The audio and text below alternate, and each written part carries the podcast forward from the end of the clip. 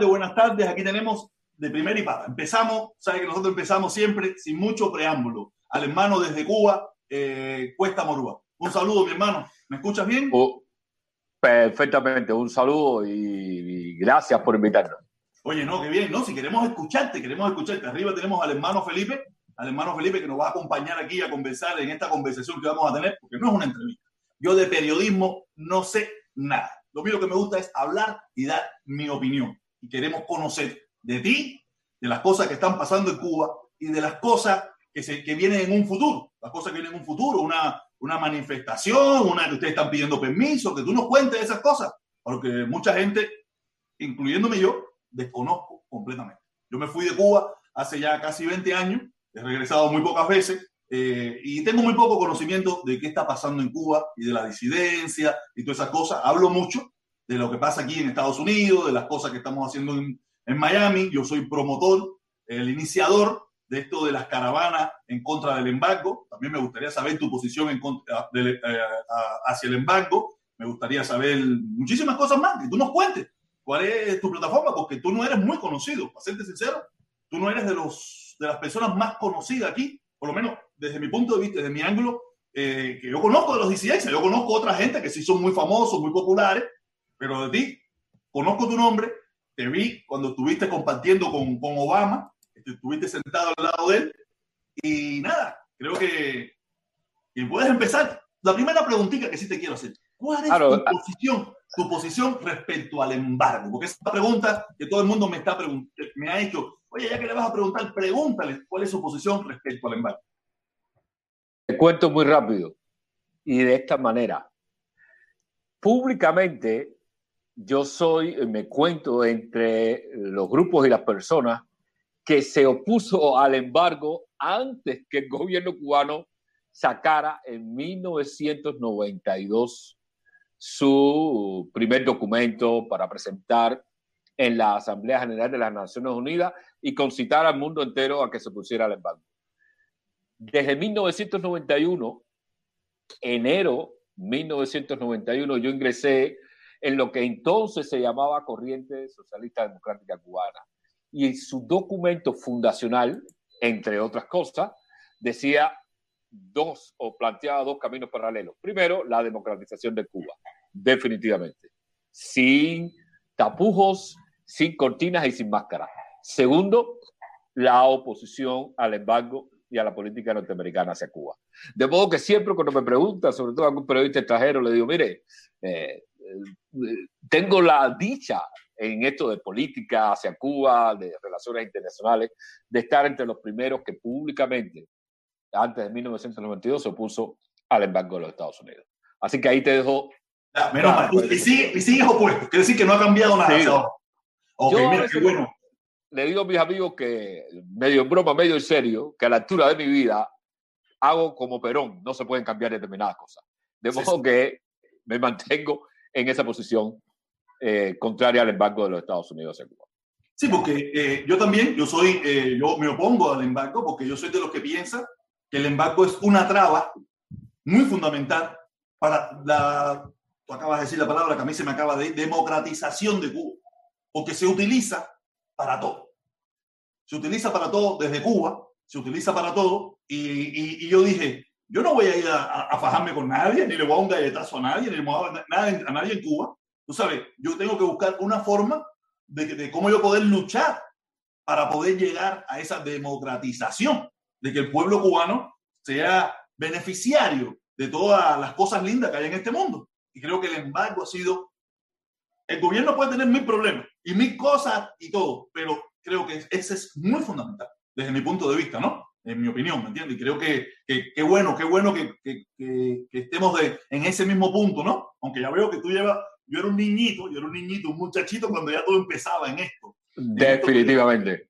exactamente. Eh, ¿Y cómo te metiste en esto? ¿Cómo te metiste en esto de la, de, de, de la oposición, de estar en contra de la democratización? ¿Cómo? Cuéntanos, cuéntanos. Mira, desde que yo estaba, éramos tan jóvenes entonces, desde que yo estaba en la Universidad de La Habana, en los años 80, yo entré en la Universidad de La Habana en el año 81, eh, de pronto estudié historia, eso, digamos, cierta ventaja eh, cognitiva, digamos, que tiene que ver con el conocimiento, que te acerca más a procesos sociales, históricos y políticos. Eh, con un grupo de amigos nos dimos cuenta de que eh, por donde iban las cosas no mm, respondía justamente a los fundamentos en que nos habían enseñado. Nosotros nos habían enseñado desde primaria, desde la escuela y a lo largo de toda la vida, que había unos fundamentos básicos para el país. Uno era la democracia, la entendían como parte de la democracia socialista y eso se se potabiliza de la siguiente manera. Yo tengo derecho a expresarme y tú no me puedes castigar porque tenga derecho a expresarme. Y sucedían los castigos. Nos dimos cuenta luego de que mm, Cuba estaba dependiendo demasiado de la canasta fundamental de otros países. En ese caso, y hasta esa época de la ex Unión Soviética, de lo que hoy es la Unión Soviética. Y nos habían dicho que, mira, el monocultivo y la dependencia de los Estados Unidos había significado un atraso eh, para el desarrollo de Cuba. Y de pronto dependíamos de otro país y parecía que no se cortaba aquello. Y luego estaba el hecho fundamental de que mm, de algún modo en Cuba se habían estructurado, si no clases sociales a la manera del mundo tradicional y capitalista, etcétera, había algo que para a mi modo de ver es peor, clases privilegiadas, es decir, estamentos a los que no se podía ascender, porque el capitalismo siempre te vende la posibilidad de que con cierta movilidad, bueno, tú puedes llegar y ascender en la escala. Social. Allí, allí, en Cuba eso es imposible, había unos estamentos cerrados a los que no se podía entender. Y eso generó siempre mucha discusión, mucho debate. Y coincidió, año 85, recordará, perestroika es decir, desde la ex Unión Soviética se estaba planteando reformularlo todo. Y la pregunta fue para nosotros, muchos de nosotros, bueno, ¿y por qué no comienza a reformularse en Cuba el tema? Y no empezó a reformularse. En el 86 hubo una especie de lo que yo llamo una contrarreforma, que fue aquel proceso de rectificación de tendencias negativas, que justamente llevó a apretar mucho más a la sociedad y a responderle a este proceso de liberalización. Y ya ahí, bueno, me estaba graduando, ya ahí con algunos amigos dijimos, bueno, esto no va por aquí. Y luego, bueno, terminé mi carrera universitaria, año 86, y comencé a trabajar, di clases en la enseñanza media. Luego fui a trabajar al Museo de la Ciudad en La Habana Vieja con el difunto Eusebio Leal. Yo trabajé en la Casa de África por espacio de tres años, hasta el año 91, 87, 88, 90, 91. Paso de cuatro años. Trabajé ahí y ya ahí eh, conecté con otras tantas gente, sobre todo del mundo intelectual. Y eh, cuando, siempre tú sabes, hay acontecimientos que te llevan a decir, bueno, eh, finalmente de qué estamos hablando. Y nunca se me olvidará un, en aquel momento, un colega mío, compañero de universidad y también compañero de trabajo, Leonardo Campo, hoy vive en los Estados Unidos, y yo, cuando la invasión de Kuwait por Irak, en la que el gobierno cubano no dijo ni esta media palabra. Nosotros dijimos, bueno, la última enseñanza que nos dieron era que los países grandes no se pueden comer a los países pequeños. Eso se llama imperialismo. Y el gobierno cubano no hizo ningún pronunciamiento. De modo que, ¿qué hicimos? Este amigo y yo renunciamos, y esto es un dato que siempre le doy a todo el mundo, porque la transparencia y la honestidad con uno mismo es importante, renunciamos a la Unión de Jóvenes Comunistas, porque yo fui militante de la Unión de Jóvenes Comunistas. Renunciamos a eso y ya yo tenía, por supuesto, mis relaciones y conexiones con intelectuales. Algunos estaban en una vieja organización que se llamó, más bien un viejo proyecto que se llamó Paideia, así por su nombre griego, que trataba de llevar este, debates desde el punto de vista intelectual. Yo tenía relación con algunos de ellos y eso me condujo a introducirme en el año 91 en la oposición hasta el día de hoy. Entonces tenía 26 años.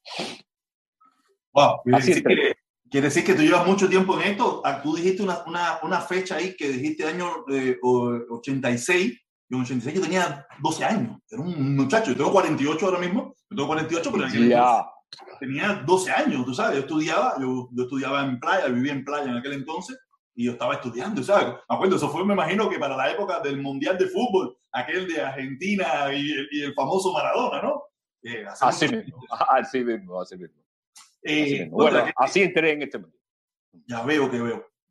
Una cosa, una cosa interesante, ¿sabes? Estas son dos o tres preguntitas que sí tengo que hacerte, aunque todo, te no es una entrevista, es una conversación, y quiero que nos cuente. Tú sabes, porque la gente me ha preguntado, pregúntale, ¿qué tiene que ver él con, con dinero extranjero, con, con, ¿sabe? con cosas de la... Tú sabes que si algún, algún grupo extranjero te financia o cosas como esa, ¿me entiendes? Si tú tienes, ¿nos puedes explicar, contar aquí? Porque es una pregunta que es recurrente cada vez que hay alguien opositor en Cuba todo el mundo es mercenario. En Cuba no hay nadie legítimo que se oponga al gobierno. Todos son mercenarios. Hoy en día son pagados por Otaola o por el IESER. Eh, no sé, y me gustaría saber eh, que tú no, si tú nos puedes hablar sobre ese tema. Sí, perfectamente, con total transparencia. Durante algunos años, nosotros en proyectos que teníamos, sobre todo de debate constitucional, de debate de participación ciudadana, recibimos financiamiento para algunos de esos proyectos desde el exterior, específicamente desde los Estados Unidos. Efectivamente, recibimos ese dinero. Y eh, lo empleamos, bueno, en promover, trabajar y generar conversaciones y talleres en relación con las propuestas que eh, teníamos y que nos eh, planteamos en aquel momento. Estamos hablando básicamente de los años 2012, 2013. Eh, durante esos dos años sí recibíamos este tipo de, de, ayuda. De modo que transparentemente lo digo con absoluta claridad. Lo que eh, una cosa es eso y otra cosa es la interpretación de los hechos. Es decir, recibir eh, apoyo de organizaciones internacionales no lo hace a uno mercenario. Sobre todo, sobre todo porque el mercenarismo está condenado, es una figura del Código Penal cubano y es muy estricto. Es decir, es una, uno, uno de los lugares donde hay precisión a la hora de castigar determinadas conductas de la sociedad cubana es en el Código Penal. Los derechos son muy ambiguos, a veces muy generales, muy abstractos y abren mucho la interpretación, pero el mercenarismo aquí no lo hace. La pregunta es si eh, el uso del mercenarismo o de la palabra mercenario es un uso metafórico para, eh, de alguna manera, estimar o criticar, desconocer o deslegitimar, adversarios, lo cual yo lo acepto, porque es parte del debate político, es parte de la retórica, o si realmente la condición de mercenario es una condición jurídicamente justificada, en cuyo caso estaríamos presos, porque la condición de mercenario es saber trabajar para gobiernos extranjeros. Y eso jamás lo hemos hecho nosotros. Incluso trabajar para gobiernos extranjeros con una modalidad específica, que es la de la lucha armada, eh, prestarse a actos de violencia, participar en ejércitos, etcétera, etcétera, ¿no? Y eso no creo que lo haya hecho ningún opositor en Cuba. Eh, por supuesto, no lo hemos hecho nosotros. De modo que entiendo que el uso es metafórico para eh, deslegitimar acciones. Y bueno, en ese debate, mira, ¿Entro o no entro? Eso depende de los humores y las circunstancias. Pero en, técnicamente creo que eh, el hecho o el intento de legitimar a la gente que recibe recursos del exterior utilizando el concepto de mercenario es parte de la vieja retórica, eh, muy hispánica, por cierto, que intenta denigrar a los adversarios con cosas que pueden resultar pecaminosas, pueden resultar un pecado para la sociedad. Recuerdo que el nombre de Mambí era en su época, era un nombre eh, que denigraba a los que luchaban eh, y a los que pretendían la independencia de Cuba. Y eso es parte del lenguaje político cubano de todos los tiempos que no hemos superado, porque nos cuesta trabajo admitir a los otros, a los diferentes, a los adversarios. Siempre tienen que tener algo malo con en su, y mira, básicamente la revolución cubana no se habría hecho si no hubiera recibido recursos del exterior. Eso lo sabemos. Ahí están los datos, los que les gusta. A mí me encanta la historia. Sabe que hay por ahí un montón de mm, evidencias de que de alguna manera u otra se recibió dinero del exterior para hacer la revolución cubana y armas. Eh, hay casos bien conocidos. Eso no hizo al movimiento 26 de julio mercenario de nadie. Para nada. Definitivamente por una razón fundamental. En la época de las revoluciones, la solidaridad internacional y global es parte misma de las revoluciones. Por eso, eh, si el uso es metafórico, con él me quedo y algunas veces discuto, otros no, pero nunca hemos trabajado, y tenemos muy claro, para el gobierno de Estados Unidos o de España o de Suecia o de Francia o de ninguna nación. Lo nuestro es la democracia en Cuba y la soberanía tanto de los ciudadanos como la soberanía nacional en el sentido más tradicional de la palabra. Otra, qué interesante, qué interesante, porque yo escuché, esto yo se lo escuché a, ahora este, este, periodista que ahora está enfermo, ay, ¿cómo se llama? que en una conversación con el Mundo García, ¿no? El Mundo García, sí, exacto. No, pero no el Mundo García, sino al que tuvo la conversación con él, que es un periodista, eh, ahí se me olvidó el nombre, de aquí de Miami, vive en Miami, que ya, ya está mayor, que tiene ahora mismo parte de Parkinson. Eh, que aquí en Cuba lo han acusado de poner el, el, terrorista más grande del mundo, que es un periodista, no se me olvidó el nombre, donde en esa conversación que tiene con el mundo, eh, el mundo le dice que de, eso de mercenario y esas cosas, y él le dice una cosa, le dice, mira, yo no creo eso de mercenario mucho, porque qué cosa es el internacionalismo Cuba, que, ha, hecho Cuba, tú sabes, ha ido a apoyar a otros países, tú sabes, en, en pos de la democracia que ellos entienden para esos países.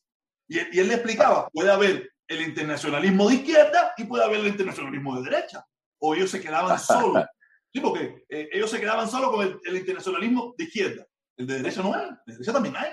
¿Tú sabes? Gente que quiere apoyar, gente que quiere dar dinero. ¿Tú sabes? Mientras no sea para invadir, agredir o dañar nuestro país, yo creo que sería que quiera apoyarlo, quien quiera apoyarte a ti mismo con una plataforma, con esto, lo otro. Tú sabes, no vamos a entrar en eso porque, pero sí te digo, y él lo explicaba bien claro en ese, a mí se me olvidó el nombre de ese periodista. Eh, ojalá que alguien en el chat nos pueda ayudar con eso. Quiero, déjame decir algo porque mucha gente piensa que este video puede ser grabado. Yo quiero decirle que ahora mismo son las 2 y 52 de la tarde, estamos en vivo, estamos en vivo, esto no es un programa grabado ni nada por el estilo, es en vivo, si fuera grabado lo dijéramos, estamos en vivo ahora, Cuesta Morúa y mi hermano Felipe, tú sabes, y, y, es muy interesante eso que tú acabas de decir, ¿no? Yo ahora me vino a la mente ese, ese programa del Mundo García con, con ese periodista que ahora no me acuerdo el nombre, no me acuerdo el nombre, a mí siempre me pasa lo mismo.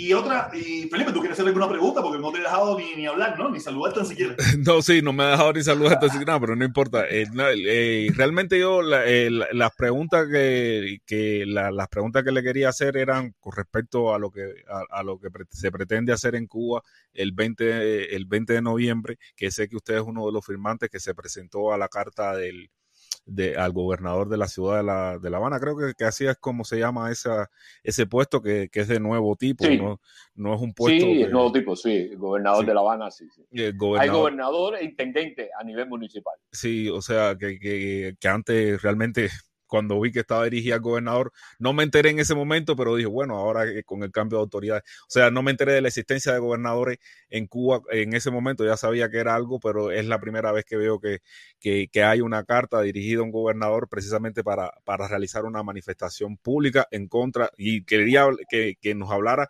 de porque eh, lo que se entiende en redes sociales es que va a ser una manifestación pública en contra del gobierno eh, eh, eh, en contra del gobierno y, y, entonces cuáles serían las pretensiones de esa manifestación, si sería, o sea, que nos hable sobre eso, cuáles son las, las pretensiones que tiene la manifestación, eh, qué, qué, esperan obtener con esta manifestación, que lo, eh, lo, el propósito, los objetivos, etcétera, que nos hable acerca de eso. Sí, como no, mira. Un momentico, un momentico, dame un chance. Adelante. adelante. Me, me, acordé, me acordé del nombre, pero se me volvió a olvidar. Eh, Carlos Alberto Montanel, puede ser. Carlos Alberto Montanel, compadre, Carlos Alberto Montanel. Se me había olvidado el nombre. Yo, yo, se me lo, pensé, lo, lo, pensé hace un rato, pero dije, déjame no, deja que él. Sí, sí, el mismo, Carlos Alberto Montanel, un hombre que tiene. Memoria, ¿no? Que tienes, no, yo, no, yo, yo soy fatal. Yo me puedo acordar a lo mejor de algo que pasaron hace 20 años, pero algo que pasó hace 15 días, se me olvidó. Eso. ok, por favor, eh, abunde sobre la pregunta esa que le hizo el hermano Felipe ahí, a ver cómo es la cosa. Ya vamos para. Mira, sí, a ver, eh, ciertamente la número de, de, personas, básicamente y de modo inicial, de distintas plataformas. Eh, Archipiélago, la plataforma de Archipiélago fue, digamos, la, la que convocó, la, la que invitó a otras organizaciones de la sociedad civil a poner las primeras 20 firmas. Y entonces nosotros que estamos articulados en algo que se llama el Consejo para la Transición Democrática en Cuba, pues dijimos, bueno, participamos porque nos parece importante el hecho de eh, trabajar en pos de tres normalizaciones en Cuba, que me parecen importantes. Y bueno, sí, firmamos, se presentó la solicitud, la presentó el convocante principal, que es Junio García Aguilera, este dramaturgo joven, interesante, inteligente, que eh, nos convocó y nos reunimos, presentamos la declaración, la solicitud y el intento de esta manifestación va por tres caminos. Primero, eh, puede ser presentada como una manifestación antigubernamental, de hecho lo es, pero no necesariamente debería ser vista solo como una manifestación antigubernamental. Las demandas básicas son cuatro demandas fundamentales. Primero, oponernos a la violencia. Segundo, que se reconozcan y se respeten nuestros derechos. Tercero, la liberación de todos los presos políticos, incluyendo los del el 11 y 12 de julio, la jornada de julio, y los presos políticos que ya vienen llevando tiempo en las prisiones en Cuba, mujeres y hombres. Y una cuarta, que es eh, tratar de instalar en el país la idea de que nuestras diferencias deben ser resueltas de manera democrática y con respeto y sin violencia, y respetando a todos. En una demanda de respeto al ejercicio de la soberanía. Estas son las cuatro demandas fundamentales y digamos que las únicas demandas que de alguna manera aparecen en el texto de la solicitud que se ha presentado. Por cierto, ya se presentó en La Habana, se presentó también en Holguín y se presentó también en Santa Clara. lo sucesivo será presentada en otras provincias también. La idea básica es entonces que el gobierno autorice esta manifestación en un solo sentido. La autorización de una manifestación para que las instituciones y los funcionarios dedicados en cualquier país del mundo a proteger manifestaciones pacíficas, pues tengan la autorización del gobierno a hacer lo que deben hacer. Y en este caso se refiere a la policía. En cualquier lugar del mundo, usted se lleva una solicitud a la policía y la policía eh, negocia con los manifestantes. Eh, bueno, hasta la hora sí, hasta la hora no, cuáles son los límites que ustedes pretenden y le ofrece protección a esta manifestación. Ese es el sentido fundamental, el lado práctico fundamental de pedir autorización al gobierno cubano, que tiene un valor agregado, que es un valor civilizatorio. Y es, mire, nosotros somos ciudadanos pacíficos y solo queremos hacer uso de los derechos reconocidos en la constitución cubana. Fundamentalmente el artículo 56 es una cosa es muy interesante. El artículo 56 de la Constitución cubana dice que los ciudadanos tienen derecho a asociación, reunión y manifestación. De hecho, la manifestación en esta relación es lo primero que se reconoce, con fines pacíficos, obviamente, y fines lícitos. Por lo tanto, lo que estamos diciendo es nosotros queremos ejercer este derecho. Normalizar en Cuba lo que de alguna manera épica normalizó eh, la ciudadanía en la jornada de julio. Se contabilizan más de 100.800 ciudadanos que en todo el país salieron a manifestarse. Eso es una estadística que he leído yo. No, eh, no he podido contabilizar. Y no se pudo contar no ha habido un conteo específico de todo eso. Conteo específico. Claro, pero lo que queremos es normalizar los derechos constitucionales. Y por cierto, normalizar los derechos humanos. De hecho, en la solicitud lo primero que se pone es el derecho que reconoce la Constitución en este artículo 56. Luego se habla del derecho que reconoce también la Declaración Universal de la cual Cuba es signataria. Y esta es la primera normalización que queremos. La primera normalización que queremos es la de los derechos reconocidos en la Constitución y que el gobierno cubano los respete.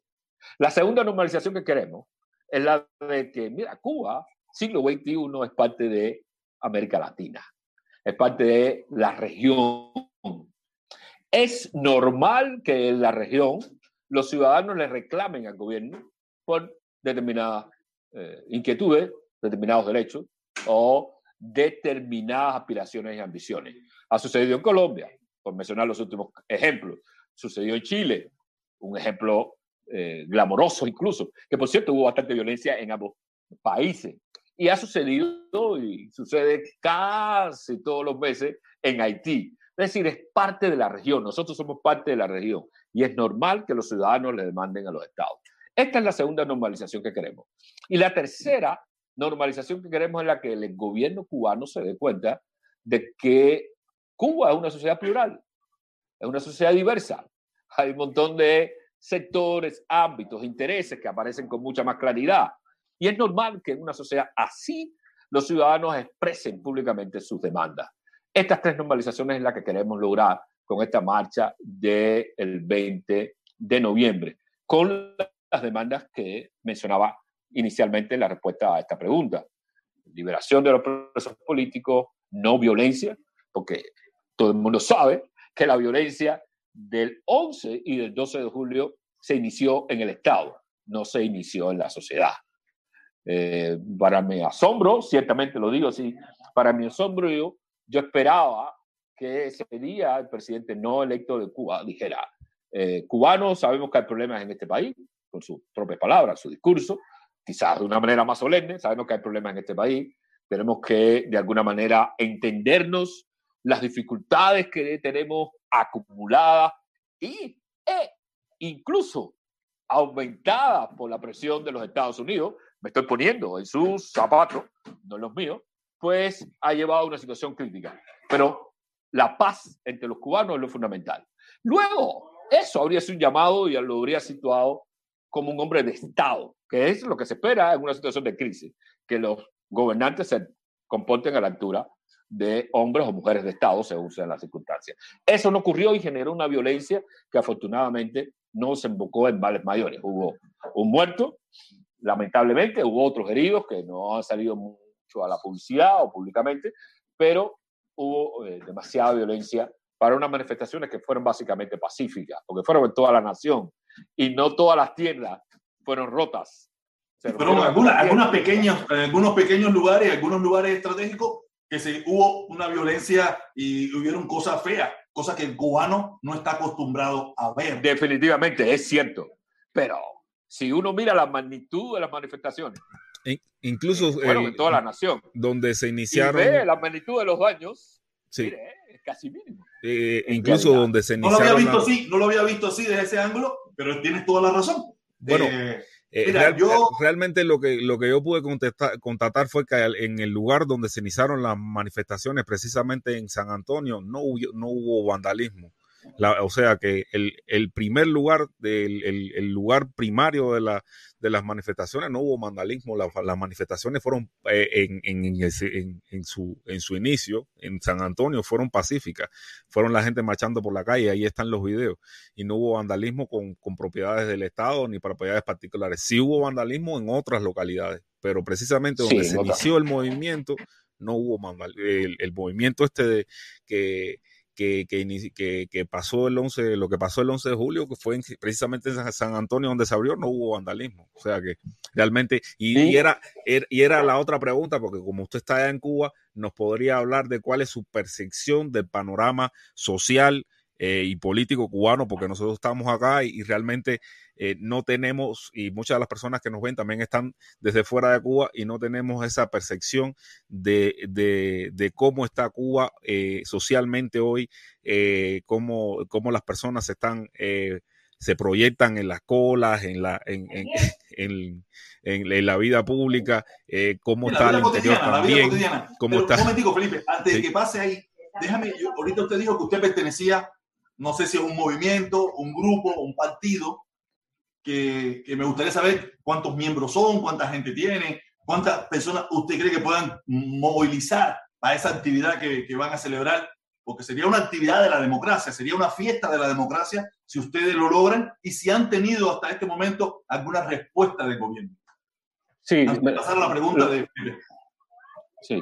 Lo que te mencionaba inicialmente era, eh, es una vamos a decirle así, aunque no sería la palabra precisa, pero para garantizar una comunicación eh, con los que puedan estar viendo o escuchando, es una especie de concertación de organizaciones y proyectos que se llama eh, Consejo para la Transición Democrática en Cuba. Y ahí hay organizaciones de toda naturaleza.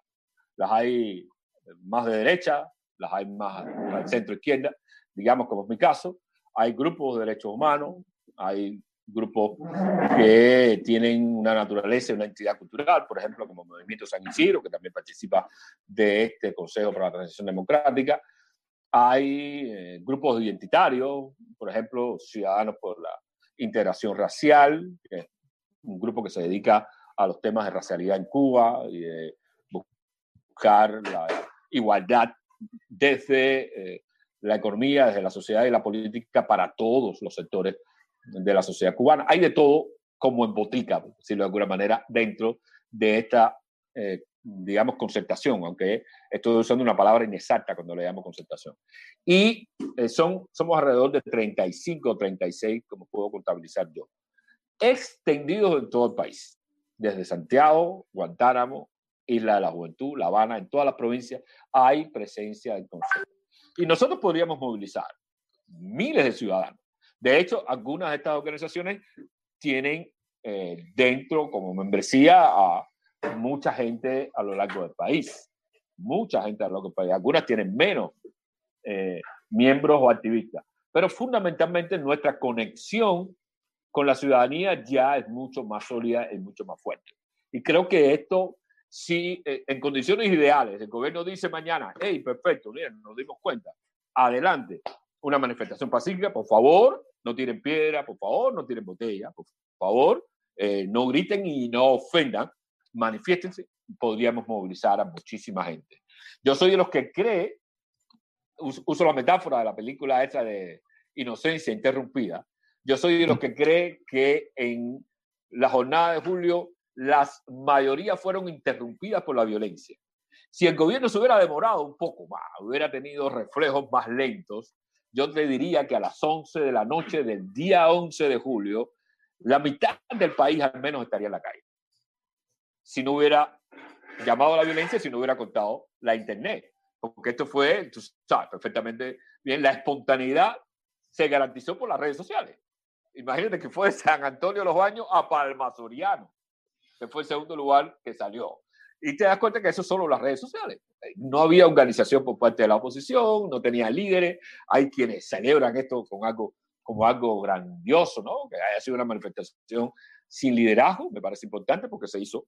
Eh, fue una cosa espontánea, fue una cosa espontánea, que, que brinda hoy en día las redes sociales, esa comunicación inmediata, esa comunicación inmediata que, que, que, por mucho tiempo se, se neutralizó en Cuba, no existía, pero ya existe.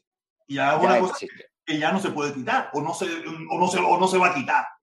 Porque también se ha convertido en parte, en parte de que el gobierno también recaude fondos para poder subsistir. ¿Tú sabes? No, imagino, y, sucedió, y sucedió algo interesante. Cuando ellos metieron el apagón de Internet, se afectaron instituciones del gobierno. Claro.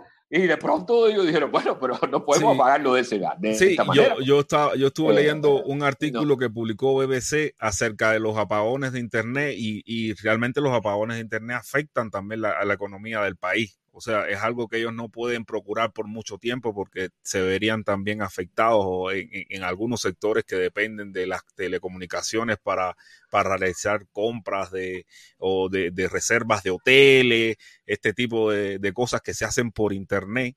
Eh, las personas que, de lo, los turistas que vienen, que, que, sabemos que es una, una de, las, de, de las áreas fundamentales de la economía cubana, que es el turismo, bueno, las reservas se hacen por vía internet y si no está el servicio, si no está el servidor operando, pues no se realiza, no, no se, eh, no se realiza la reserva y esa es una, una, una, forma de pérdida económica. No, todos sabemos que la sociedad cubana, como quiera que sea, no está conectada completamente. Y así todo es un daño terrible. Yo me imagino que en países de nosotros, en países de nosotros no, en el país donde yo vivo, un apagón de Internet, eso sería letal para la economía. Letal. Letal, letal.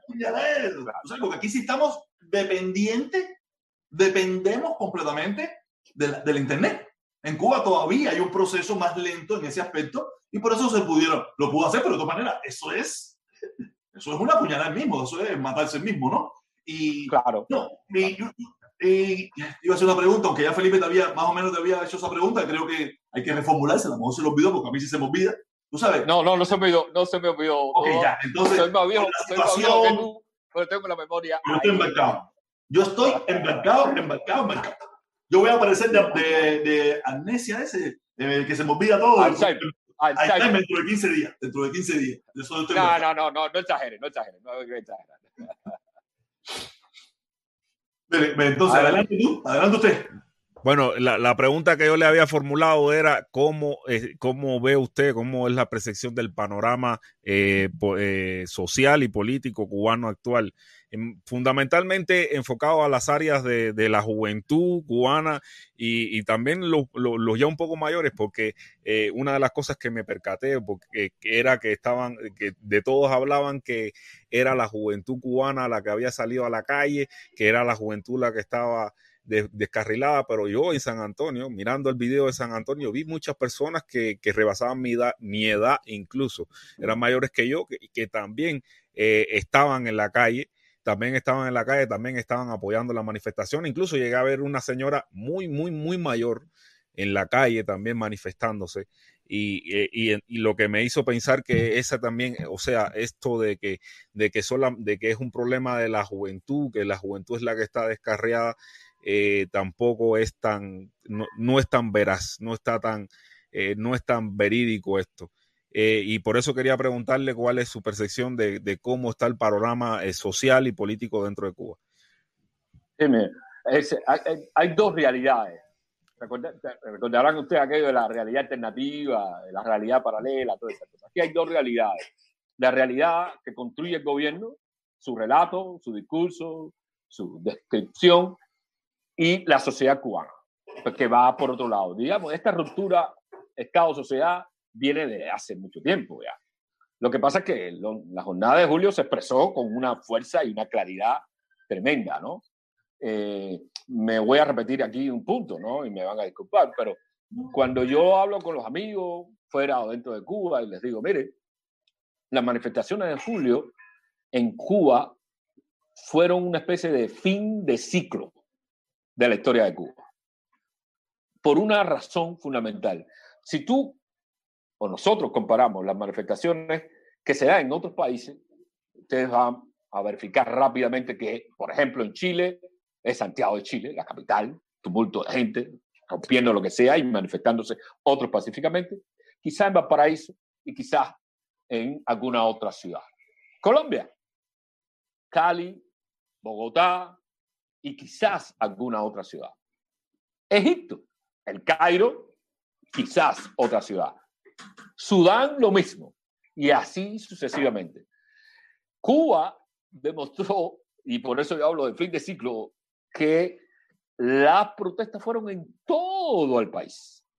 Rara vez uno se encuentra en un país que todas sus ciudades, todas sus provincias, estados, lo como se llamen, todos los ciudadanos se manifiestan. Y como tú dices, de manera transversal. Porque ciertamente la juventud eh, participó, muchos jóvenes. Pero claro, uno se, la gente se fija más justamente en lo que quiere, es ver jóvenes expresándose. Y segundo, en la energía.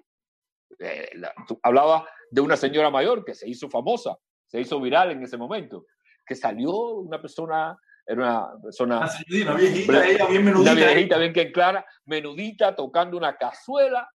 Y eso para mí fue interesantísimo para demostrar esa transversalidad. La gente se fijó en ella porque dijo, bueno, si esta señora también, que además no tiene energía para estar saliendo, evidentemente por su delgadez no, tiene, no está bien nutrida, etcétera, sale a protestar, estamos hablando de un serio problema nacional.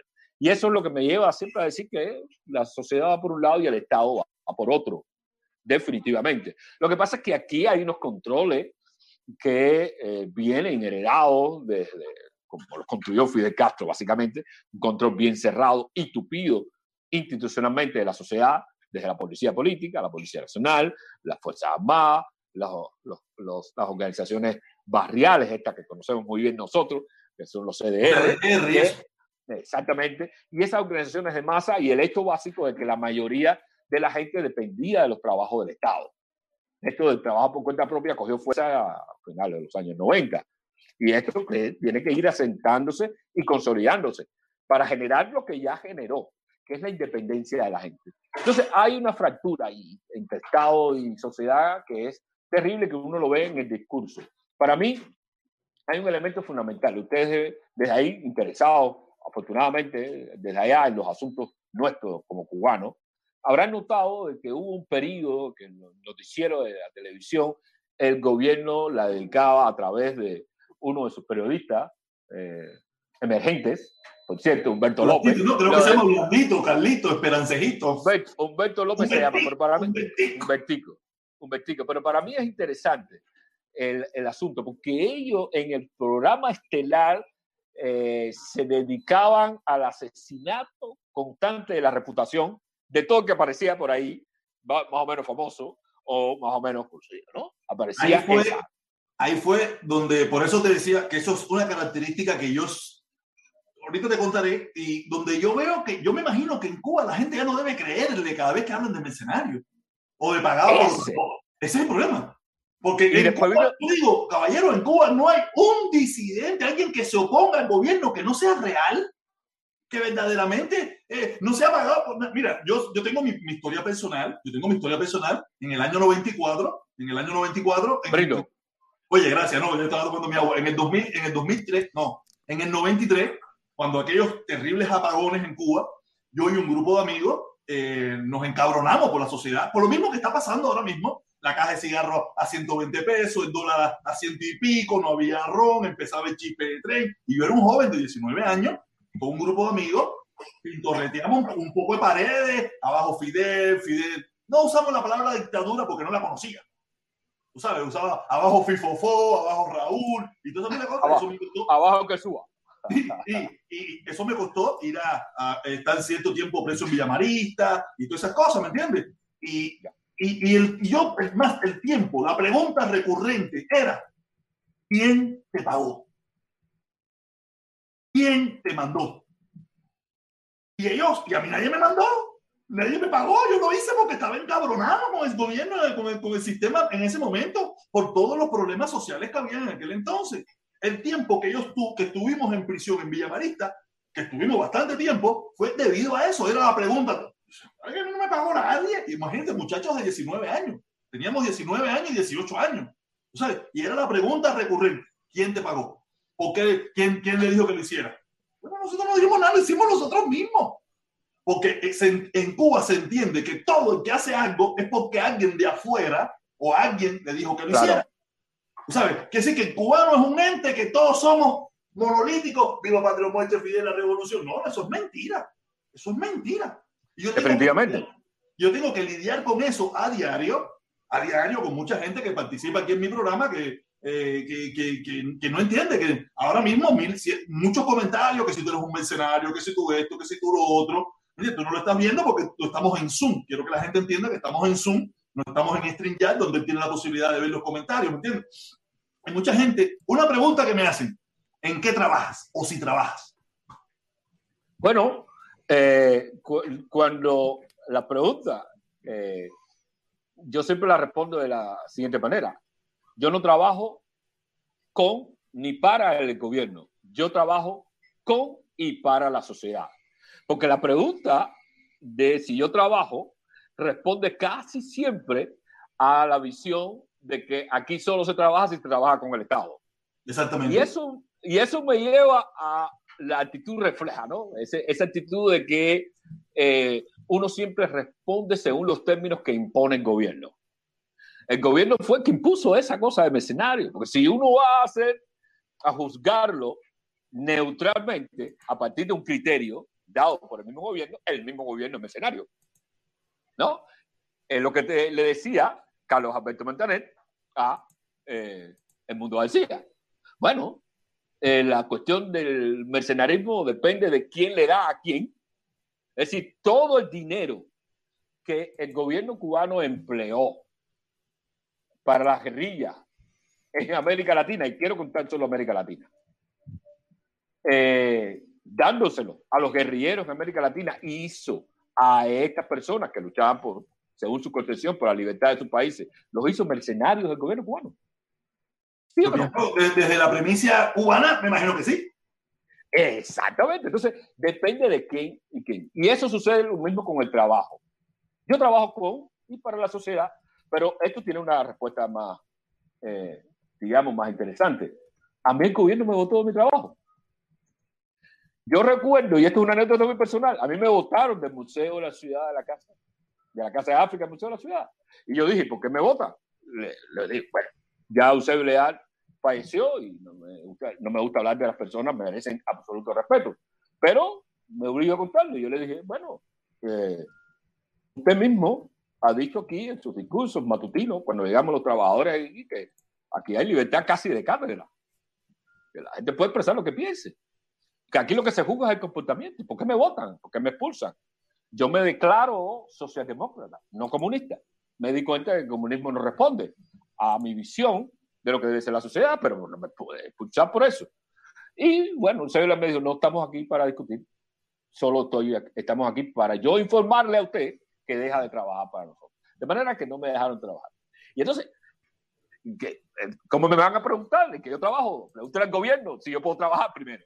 Al gobierno cubano, hay que hacerle la pregunta si alguien que piense distinto a el gobierno cubano, asumiendo que tenga un pensamiento, porque esto es otro debate, ¿eh? yo creo que lo que el gobierno cubano lo que tiene es poder, no pensamiento, pero asumiendo que tenga un pensamiento, hay que preguntarle al gobierno cubano si aquellos que pensamos distinto podemos trabajar incluso en instituciones. Yo estudié historia, me gustaría dar clases también, me gustaría investigar en algún lugar. Entonces pregúntale al gobierno cubano y si me aceptan, eh, yo voy a trabajar en algún lugar sin dejar de hacer lo que tengo que hacer, porque eso es lo que hace en el mundo entero. La, la, gente que tiene intereses políticos se dedica a la política y además tiene su trabajo. Te digo que te pasó algo que me pasó a mí igual. Me pasó igual. Acuérdate que yo con 19 años, toda esa historia, a raíz de que salí de ahí, eh, yo fui a trabajar para la termoeléctrica de regla. Mi mamá vivía en regla, fui a vivir con regla, a regla mi mamá. Y no sé si tú te acuerdas la ley de idoneidad. Obviamente, claro, obviamente. Yo, a partir de ahí, me declaré toda mi vida, de ahí para acá, una persona que está opuesto al sistema político que hay en Cuba. Soy opuesto, mire el sistema político, ese gobierno ahí no me interesa para nada. Tú sabes, yo no le voy a hacer daño pero sí quiero los cambios. Sí quiero cambios, ¿me entiendes? Pero en aquel entonces, en aquel entonces, me aplicaron la ley de idoneidad. Porque primero vino un... un, un primero me, me, me separan de, del servicio militar, me dan baja FAR en tiempo de paz y de guerra, aunque yo no le puse la bomba a nadie, yo no, yo no hice nada. Yo solamente cogí una brocha, una pintura, con unos amigos y pintamos paredes. Hicimos grafiti, vamos a ponerlo así, ¿no?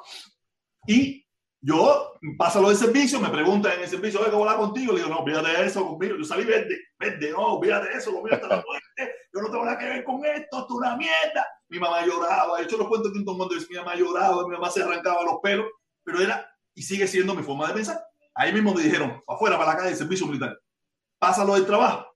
Igual, viene un agente de la seguridad eh, que atendía el área o el, el lugar o me atendía a mí, no sé, con el director y otros secretarios me preguntan, ¿qué hablar contigo? No, olvídate de eso, que yo, ah, no, que mira, no, olvídate de eso, aquí nadie va a poner una bomba, aquí nadie va a hacer nada, ok. Vinieron siete, ocho días después, me dijeron, mira, oh, el director con el secretario, eh, lamentamos mucho, tú eres muy buen trabajador, un muchacho joven, pero por la ley de idoneidad, usted tiene que ir sangrando de ti. Y a partir de ahí, en todos los trabajos que yo tuve, yo tuve que comprarlo y falsificar. Quiere decir que si yo me hubiera quedado en Cuba, hoy me estuvieran acusando muchos de los que están ahora en el chat hablando, ¿por qué tú no trabajas? Yo no trabajo. Tú me acabas de dar una explicación que yo no tenía. Gracias por, haber, por haberme lo explicado de esa manera. Tú sabes, quiere decir que si yo no hubiera querido pagar, porque era falsificación, me hubieran metido preso por eso. Tú sabes, yo tenía que pagar, comprar los papeles, comprar las plazas para poder trabajar. Porque cuando yo me presentaba con un papel que decía baja, baja el servicio militar en tiempo de paz y de guerra, la gente me decía, ¿qué coño es eso? Eso que nunca lo he visto. ¿Sabes? Porque yo era un tipo que no, no, no decía conmigo, no, yo no corto la naranja con ustedes. Yo no le hacía daño a nadie, pero no, no participaba, no tenía, yo nunca fui a una votación, yo nunca hice nada. Yo no me metí con, yo con ellos, era, ustedes están ahí, yo no te voy a hacer daño, yo no me voy a meter con ustedes, pero no, no me molesten a mí, que no tengo nada que ver con ustedes. Y, ya te digo, y me diste una explicación perfecta. Has dado una explicación para todas esas personas que piensan que, que, que, todos los disidentes que no trabajan son unos delincuentes que están pagados. No, el gobierno mismo no te deja trabajar. A mí me pasó, a mí me pasó. me sacaron de mi puesto de trabajo. Y probablemente, a lo mejor, yo podía trabajar, pero en la agricultura, y me iba a ir para Tabanó, irme para, para, Camagüey, a trabajar ahí con una guataca. Yo que soy un tipo que nació en el Vedado, en Calzada, entre IJ, en mantenida de línea. ¿Qué sé yo de campo? Imagínate. ¿Qué sé yo de campo? Yo, yo, he montado caballo creo que dos veces en mi vida. Y la, y la que, y la, única, y la última vez que monté caballo me enchó un ojo. Porque el caballo empezó a brincar y me fui a tirar. Y cuando me tiré, en ese mismo momento, el caballo dio un brinco y yo con el pie en el muslo, el muslo, en la rodilla, me la metí en el ojo. ¡Bum! Me enchó un ojo. No sé nada. La gente quiere que tú vayas para el campo a trabajar para que tú demuestres, parece, que tú no eres una mala persona. La gente no piensa. La, no, piensan. Yo, creo que la gente tiene sus prejuicios y además hay que vivir con eso. No, yo los comprendo, ¿eh? Yo trato de separar el argumento y por eso trato siempre de dar argumento de la emoción de la persona. Yo sé que muchos de los que participan tienen una emoción muy fuerte a favor del gobierno cubano y eso yo lo comprendo, lo entiendo. Lo que siempre trato de que la comunicación, el intercambio vaya por el camino de la argumentación, los argumentos, de la lógica. Ya lo otro lo dejo ahí y los respeto muchísimo a los que creen que el gobierno cubano tiene toda la razón. Yo creo que el gobierno cubano no tiene toda la razón. Eh, de hecho, en la medida en que avanza el tiempo, cada vez tiene menos razón. Porque la pregunta es, la pregunta había sido siempre extensiva. Digamos, a los nietos e hijos de la élite que corren Mercedes-Benz y Audi en Cuba, lo cual es un escándalo. Un Audi en Miami o en Madrid está muy bien, pero un Audi en Cuba me parece un escándalo. Sin embargo, los corren y yo no noto, no, no veo nunca una crítica o una pregunta a la élite de que viven los hijos y los nietos, que viajan en yates, que corren en carros, que hacen festivales. Ahora viene el Festival de San Remo en La Habana, lo cual es un pujo y un lujo que, que Cuba tiene que darse. Eso es una situación pandémica terrible. Es decir, esas preguntas no se le hacen al poder. Nunca he visto que se le haga al poder. Lo cual me permite incluso comprender más a los que nos critican a nosotros, porque sé que hay una vena emotiva y emocional, hay un pacto de fe, hay una relación casi carnal, aunque se viva en Madrid o en Miami o en España. Y eso yo lo entiendo a ese nivel, ¿no? Mm, pero siempre mi conversación busca datos y argumentos. Si no tengo datos, me retiro de ella y regreso cuando los encuentre.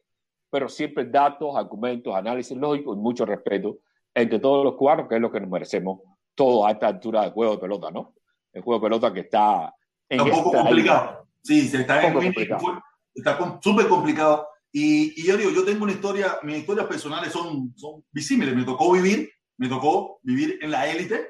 Mi papá tenía muchas relaciones, trabajaba en la élite, después mmm, volví. Tenía, en ese momento tenía dos, una paradoja, ¿no? En casa de mi papá era lo máximo, allá arriba, allá arriba, allá arriba, y después llegaba a casa de mi mamá y era, eh, en aquel entonces no era mal, porque eran los años 80, donde en Cuba eh, había de todo, donde yo, como yo lo he dicho aquí, yo le llevaba 10 kilos de la cantera de mi abuela, iba a la bodega y compraba 10 kilos de galletita dulce. Eso es así. Eso Pero esa generación, eso lo vivimos tú y yo. Felipe, el otro que está aquí, Felipe, no lo vivió. Y mucha de esa juventud, mucha de esa juventud que hoy en día sale a la calle no vivió eso.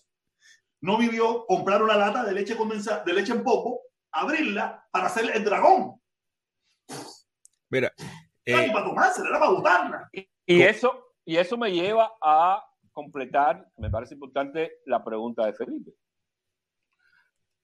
Un amigo decía, los que nacieron en los 90 nacieron en la crisis.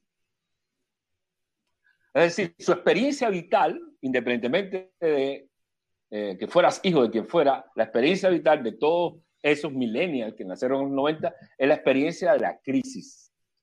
Y la experiencia, segundo, de solucionar la crisis con la dolarización, más la experiencia de una apertura de Cuba gradualmente al mundo. Conecte esas tres experiencias, crisis e Internet, y usted tendrá el resultado que tiene el 11 de julio. Un descreimiento del poder absoluto ante la incapacidad también del gobierno de ofrecerle salidas a los jóvenes, más allá lo que los jóvenes son, y al mismo tiempo una ruptura entre la prédica, esto es una cuestión de fe, es decir, el gobierno cubano hasta Fidel Castro es una cuestión de religión, es una cuestión de fe. Entonces hay una ruptura entre la prédica, los valores y la manera en que el gobierno quiere solucionar la reparación del templo. El templo tiene que seguir, tiene que continuar el templo, pero la manera que quiere solucionar y quiso solucionar y continúa tratando de solucionar la reparación del templo es a través del pecado, de los mercaderes en la puerta. Y para colmo de males, muchos de los ciudadanos cubanos no tienen acceso a la moneda fuerte, al dólar, o al euro, libra esterlina, o dólar canadiense, o yen japonés, lo que fuere, a la moneda fuerte. Y esos son los sectores que tiraron piedra. Curioso. Hay una relación entre quien tira piedra y quien menos tiene en algún lugar, que tiene que ver con la cultura también, con la marginalidad acumulada de los años, etc. Incluso es paradójico porque el gobierno cubano, saben, criminalizó las protestas. Una manera de defenderse, venderle al mundo de que todos eran unos vándalos mal agradecidos y eh, marginales. Pero corrió luego a tratar de convertir, por ejemplo, la Guinera, que ya se ha hecho famosa en el mundo, en una especie de Miramar zona sur. Eso es lo que ha intentado. ¿Qué hizo la Guinera? Mira, desconozco qué fue lo que hizo la Guinera. No sé qué hizo la Guinera. ¿Qué hizo? En la Guinera ahora arregló todas las calles, ha arreglado todas las aceras a un montón de familias que venían de otras provincias, sobre todo de zonas orientales, que estaban aquí sin dirección, libreta de abastecimiento, etcétera. Todo eso lo legalizó corriendo, puso luminarias en las calles, ha prometido reparar algunas viviendas, pintar edificios, mercados, dulcería. Ese es el Miramar del Sur, el Miramar popular ahora. Pero la pregunta paradójica que se hace a la gente entonces es, bueno, las piedras que tiré eran piedras legítimas. Tiene, cierto efecto, ¿no? Tuvieron cierto efecto haber tirado las piedras. Claro, solo así llegaste hasta aquí y has reparado esto. Entonces, eran las piedras más legítimas del mundo. Yo no creo que tirar piedras sea la manera. No estoy justificando, estoy explicando, porque a mí me gustan los argumentos y la lógica. No estoy justificando tirar piedras. Yo no sé ni siquiera tirar piedras. Jugué pelota cuando pequeño y no sabía tirar bien. Eh, y una pregunta, una pregunta. una pregunta. Después, después me fui a jugar a hacer otro deporte que fue donde mejor me desarrollé.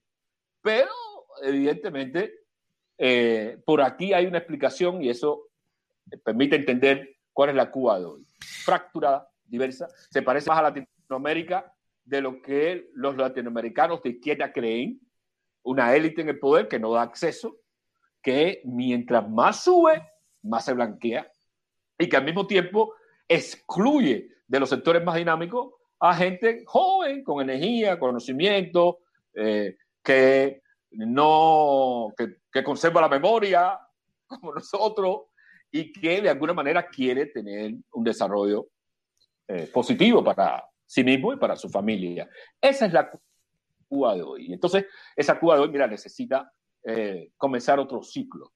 Por eso yo hablo del 11 de julio como el fin del ciclo, de una historia muy larga que debe llevar a la democracia, debe llevar a pluralismo, y debe llevar a otras tantas cosas que son importantes. Tengo dos preguntas, tengo dos preguntas. Una primera, Don, ¿qué estabas haciendo tú y qué hiciste tú el 11 de julio? Y la, otra pregunta, es, la otra pregunta es, ¿qué piensa, cómo la, la, gente en Cuba ve el embargo? Ya, perfecto. Mira, eh, primera pregunta, el 11 de julio, yo vivo en Alamar, allí, junto con otro eh, amigo, colega también del mundo de la ciencia y el ámbito pro-democrático, en este caso, del movimiento San Isidro, dijimos, vamos a tratar de organizar algo aquí en Alamar, ¿no? porque para nosotros era evidente que era importante que la protesta se sintiera en cada rincón y en cada comunidad. Pero Alamar es una ciudad satélite, no es una ciudad que genere comunidad interna. De modo que no es posible articular algo como lo harías tú en el Vedado, como sucede en La Habana Vieja. Chicho, fulano, vamos, ese tipo de cosas complicadas en un reparto satélite, en cualquier reparto satélite. De modo que agrupamos un grupo de personas, pero no había obviamente el clima de confianza que se necesita de un grupo inicial, que después se suma gente, pero hay un grupo inicial que genera una confianza. ¿Qué hicimos? Nos dijimos, bueno, para La Habana, el Capitolio, ya aquello, ya nos habíamos enterado que La Habana estaba y, y Estaba caliente. exactamente, pero somos personas relativamente conocidas y ya nos habían puesto un seguimiento. De manera que a la mitad de camino nos detuvieron. Así que el 11 de julio yo estuve entre los tantos detenidos, hasta el día 12 de julio. Eh, el 12 nos soltaron con alta advertencia y un par de amenazas eh, ligeras y eh, eso fue lo que sucedió. Ya después hemos tenido un poco más de seguimiento, tratamos de participar en algunas otras cosas y ahí es donde está el asunto, ¿no? Pero ese fue el itinerario mío el 11 de julio desde el mediodía hasta el 12 de julio por la noche. Tratar de unirme a la manifestación y resultar detenido en la zona de Cojima. Antes de pasar a la otra pregunta, antes de pasar a la Sí. otra pregunta, tú no vives entonces en una mansión en playa, ni en una mansión en Marianao, ni en una mansión pagada por, por el gobierno norteamericano, en un lugar de eso, ¿no? Tú vives en un apartamento. Yo vivo en un apartamento, primer piso, en Alamar, un apartamento de dos cuartos, que le dieron a mi madre, ya fallecida, y que heredamos mi hermano y yo, y ahí vivo yo actualmente con mi esposa. Tan sencillo. No, quería dejar claro Con- eso. Quería dejar claro porque estoy seguro que alguien puede tener esa duda, ¿no? Que tú vives en una mansión en playa o en algún lugar de eso, en Colin o en cualquier barrio de esos bonitos que hay, que quedan todavía algunos en La Habana, pagado por el gobierno norteamericano. O sea, vamos, vamos a salir de esta duda. Vamos a salir de esa duda. Y tengo, y tengo cierto problema con la filtración, por cierto, porque como vivo en planta baja, pues. Los de arriba no son muy buenos. No son muy buenos. Óyame, Eso entonces es complicado, es complicado. No, y, me imagino, no sé si tienes unos vecinos que te apoyan, que te quieren, que te conocen, si te tocan unos vecinos de esos que, que le creen a la mesa redonda y a, y a, y a Bertico ese del noticiero, me imagino que debe ser un problema. Mira, eso es interesante, ese comentario, porque los vecinos me conocen. Aunque yo eh, viví en Alamar, ahora vivo más, más tiempo y con más permanencia, pero yo viví intermitentemente, pues bueno, viví en otros lugares de la ciudad. Eh, ahí solo vivía permanentemente mi madre y mi hermano. Eh, pero los vecinos me conocen. De modo que cuando los vecinos eh, escuchan las diatribas del gobierno por los medios, dicen, bueno, el gobierno debe estar mintiendo, porque este hombre eh, Debe, debe. ahí estar vive mintiendo. hace mucho tiempo, debe estar mintiendo. O a lo mejor son nosotros, pero por lo menos este hombre no es efectivamente que casa en la descripción que el gobierno hace de nosotros mismos. ¿no? Y me imagino que a otros tantos les suceda en sus comunidades. Yo vivo muy modesta, muy sencillo. Yo siempre le digo a los amigos, porque el gobierno riega también de que este tiene 10 mil dólares, 12 mil dólares. Y yo le digo a los amigos, visiten aquí, vamos a hacer una expedición por mi casa y se darán cuenta que solo tengo libros, un teléfono, no tengo laptop, por cierto, la uso prestada, esto por motivos muy personales, el gobierno en alguna fecha me robó, me quitó mi laptop, yo dije, bueno, pues no voy a facilitarle a ellos su labor y poco de libros y poco de ropa que uso. No, no tengo nada más. Eh, porque No, además mira. la propiedad de mi casa es compartida con mi hermano, de modo que no, no puedo decir tengo una casa para... No, queríamos dejar claro eso porque eh, es, una, es una cosa que, que, que- que- se vende mucho, ¿no? Y que uno, yo estoy agotado de eso, yo estoy agotado de ese mensaje, de eso, que yo no le quiero nada de eso, yo no le quiero nada. Y yo me imagino, lo, lo abordaremos, qué cantidad de personas hoy en Cuba ven la televisión del gobierno. La televisión que, tipo, la televisión del gobierno. No hay televisión privada en Cuba, no hay nada, la televisión del gobierno. Me imagino que después lo abordaremos. Pero me gustaría saber de lo que, de lo que la segunda parte que te pregunté sobre la, qué piensa el cubano común del embargo. Mira, muy interesante tu pregunta. Y el 11 de julio la- lo puso claro. El cubano común, cubano común, tiene una coincidencia plena contigo. Y por supuesto, por derivación, también conmigo. En el sentido de que eh, quisiera que el gobierno norteamericano quitara el banco. Definitivamente. Con muchas motivaciones. Hay siempre un grupo X, pero yo diría que minoritario, de los que cree que el gobierno cubano hay que apretarle más las clavijas, ¿no? el cuello, el brazo y ahogarlo si es posible, eh, de alguna manera. Pero la mayoría de la gente quiere que el embargo desaparezca. hay una razón táctica para mucha gente incluso, diciendo, bueno, para que no se justifique más. No, si los norteamericanos quitan el embargo, ahora ¿quién le van a echar la culpa? ¿no? Otros dicen, bueno, van a echar una culpa retrospectiva. Dice, todo este daño acumulado fue por aquello, así que denme un tiempo más, ¿no? Sí, pero eso va a ser un tiempito. Eso va a ser un tiempito, ¿no? Eso no puede ser mucho tiempo. Eso será un tiempito pequeño. Claro, yo soy partidario y no solo por una razón táctica y política, sino también por una razón histórica de eh, la eliminación del embargo hacia Cuba. Ya se lo dije inicialmente, solo lo reitero. Pero hay una cosa muy interesante, muy interesante. Las mayorías en Cuba no vinculan la democratización con la eliminación del embargo. Los cubanos quieren cambio con o, sin embargo. Date cuenta que en las manifestaciones nacionales, curiosamente, no sé si al gobierno no se le ocurrió, pero en las manifestaciones nacionales no había una sola consigna. Las consignas de eco, es decir, las consignas colectivas, porque alguien individualmente puede decir algo, como todo fue grabado en teléfono, tú puedes haberlo escuchado, quiero más comida, alguna mujer dijo, quiero más eh, toalla sanitaria, pero el mensaje global, el eco del mensaje eran libertad, patria y vida, en algunos lugares elecciones, en otros lugares en la ofensa personal, de la que yo, por razones de educación, siempre quiero eh, respetar y recordar la memoria de mi abuela, que me enseñó, no se dicen palabras que ofendan. Es una tradición familiar, no la aprendí en una escuela, la aprendí debajo de una saya de una señora a la que amé mucho, y, y que me cascaba, me cascaba, exactamente. Pero las consignas iban por ahí, ¿no? Por las consignas más abstractas de derechos, libertades, hasta la consigna que ha hecho bastante famoso al presidente no electo de Cuba, ¿no? Que es una ofensa personal de la que yo no quiero, eh, no quiero mencionar, no me gusta en plano político, en plano personal. Esas eran las demandas. No hubo una consigna que dijera abajo el embargo o abajo el bloqueo dentro de la masa de ciudadanos que se expresaron transversalmente, desde los más viejos, como bien dice Felipe, hubo personas de mi edad que estaban muy activos, que hoy están detenidos, algunos de ellos, claro, la mayoría eran jóvenes y personas mayores eh, que yo mismo, ahí en esa manifestación. No hubo una consigna de abajo el bloqueo o abajo el embargo. ¿Significa que la gente no quiere que lo quiten? No, no significa eso. Significa que la gente no supedita una cosa a la otra. Significa que la gente entiende que Cuba puede avanzar, que los derechos se le puede reconocer, que no otorgar, sino reconocer a los ciudadanos cubanos independientemente de la política de Estados Unidos. Porque la gente ha identificado que el principal obstáculo, sobre todo después de Obama en Cuba, la gente ha identificado que el principal obstáculo al bienestar mínimo no está en Washington, sino ahí en el Comité Central o en el Consejo de Estado, donde deciden que una paladar no puede tener dos paladares, o tres paladares, o cuatro tiendas.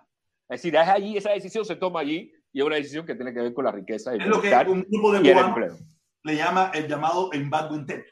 El embargo interno. Así lo resumen así, de esa manera. Que a veces ni siquiera yo diría que es un embargo interno, es un bloqueo interno, porque el embargo deja opciones. No sé, Cuba salta por encima de Estados Unidos y vas a Canadá. Y logra, logra, logra reunir unos pesitos, puede ir a Canadá, puede ir a otros lugares. Quiere decir que. A México. pero el bloqueo no te deja opciones, no hay ventana por donde salir. Mm. Ni eh, más carácter. interesante eso, qué bueno, qué bueno conversar con gente que tienen eh, conocimiento, ¿no? Y, y, que tienen este tipo de, de, de, de, experiencia en esta lucha.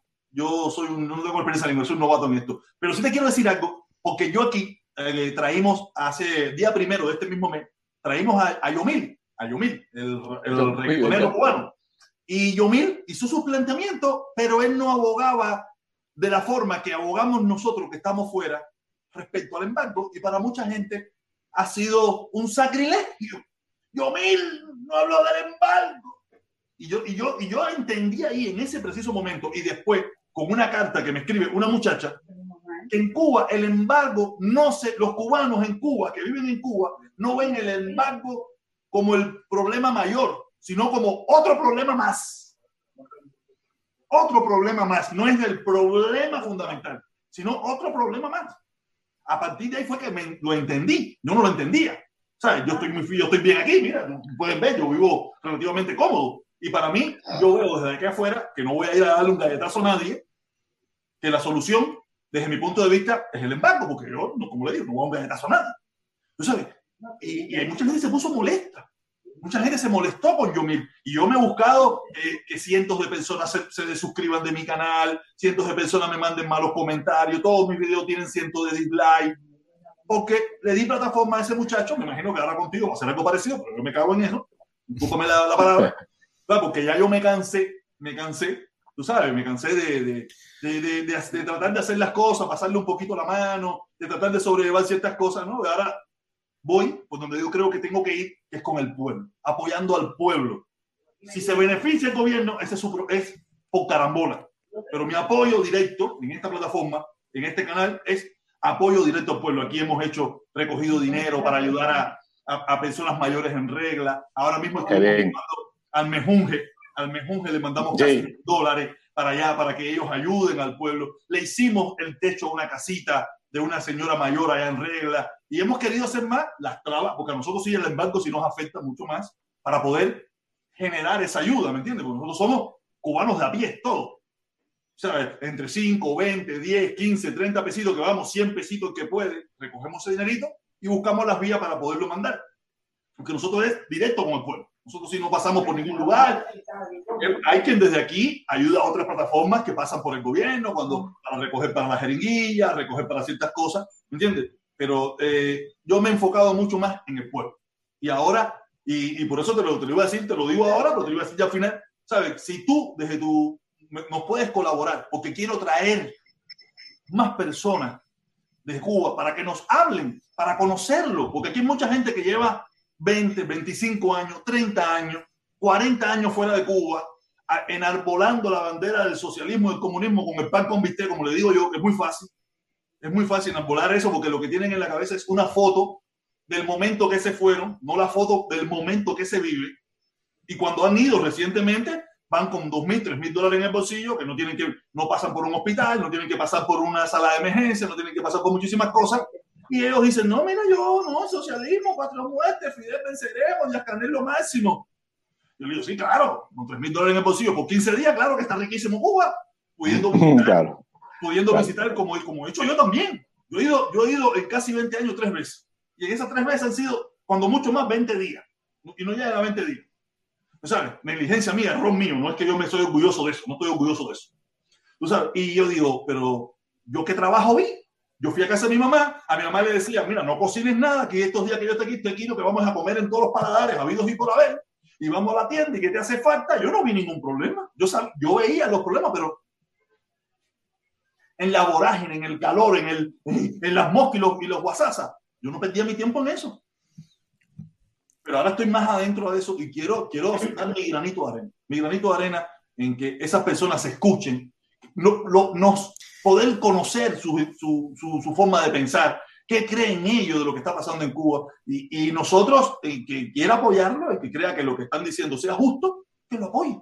¿Entiendes? Y así, eso ese da, es dame un chance el, el camino que yo quiero llevar el canal mío en estos momentos. Sí, dame un chance, pero también, también sí. hay, hay, o sea, nosotros vemos, o sea, eh, yo veo mi percepción de, desde acá afuera de, de, de, cómo se está llevando, o sea, cómo vemos eh, la gente que vivimos fuera de Cuba, los cubanos que, los cubanos que vivimos fuera de Cuba, eh, eh, el discurso que se lleva desde, desde la, de, que predomina desde, desde esta posición de estar fuera de Cuba hacia Cuba, realmente es un discurso que, que ha generado muchos callejones sin salida para, eh, para precisamente para te, tener un entendimiento entre el pueblo cubano y, y, y, los cubanos que estamos del lado acá. Y, y es precisamente, por ejemplo, por ejemplo la, la, las medidas que después del 11 de julio, lo, la, la, petición que se, se que, que, se le hizo al gobierno de Estados Unidos realmente al final fue un callejón sin salida eh, para, algo, para el propio gobierno que no es capaz de realizar una intervención militar. Y, y realmente lo que eh, yo estoy en contra de la intervención militar, tengo que dejarlo claro porque si no me van a, a, me van a fusilar aquí, estoy en contra de una intervención militar completamente porque para, nada es una solución. Eh, sería el mayor, el, mayor de los males ya eh, eh, ver una intervención militar norteamericana. O sea, y, y realmente fue la petición que salió de, de, de, de la, de, la, de buena parte de los emigrados cubanos, de las personas que vivimos fuera de Cuba, que se consideren emigrados, exiliados, bueno, cubanos que vivimos fuera de Cuba, fue la, la, petición que salió precisamente cuando, cuando ocurrió lo del 11 de julio.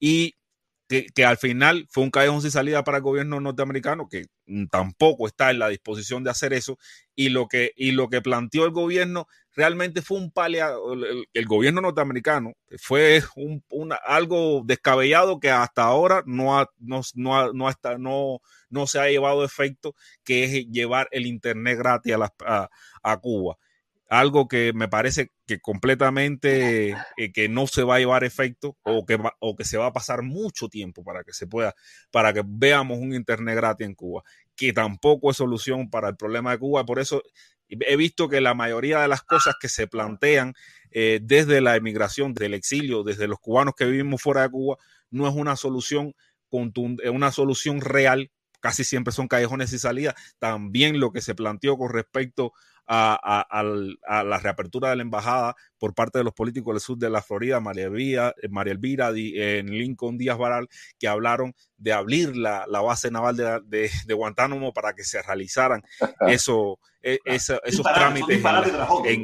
o sea, le estoy dando los ejemplos que, me llevan que la postura de, de los cubanos que estamos fuera de Cuba realmente se plantean como callejones y salidas o, el mayor de los males, que es la intervención militar. O sea, no, no hay un enfoque, no hay un enfoque, eh, un enfoque real a, dar soluciones al problema cubano desde los cubanos que estamos acá afuera. Por ejemplo, eh, eh, es, muchos de estos cubanos, muchos de los cubanos que están afuera, plantean patria y vida, que yo, para mí la frase está muy bonita y fue la frase que más se dijo precisamente el 11 de julio. Patria y vida fue la frase que más se dijo durante el 11 de julio. Los cubanos que salieron a la calle, muchos estaban, eh, eh, esa frase se dijo en casi todas las manifestaciones. Eh, fue algo, por lo menos en los videos que fui viendo, los, los videos que fueron llegando desde Cuba, la frase que más se dijo durante las manifestaciones fue precisamente eso, patria y vida. O sea que el cubano se identifica con esa frase, el cubano de la calle se identifica con, con la frase patria y vida.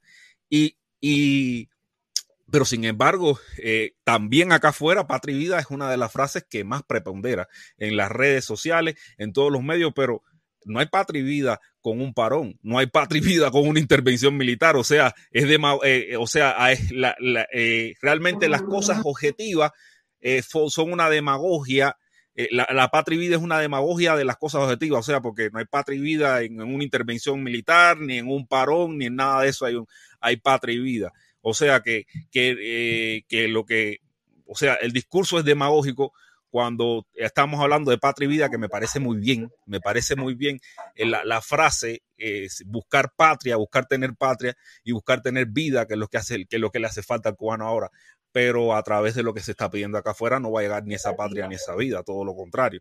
Una intervención militar no garantizaría nunca la, la, la patria y, un parón no garantizaría la vida. O sea que hay un divorcio total entre, Está bien complejo eso, entre la frase. esos dos discursos están como complicados, ¿no? Sí. Entre, o sea, hay, un, hay, un, divorcio, sí, pero hay un divorcio total entre la frase y lo que plantea y, lo, y, y las cosas que se están ejecutando para lograr esa patria, esa vida, desde acá, desde los cubanos que estamos acá.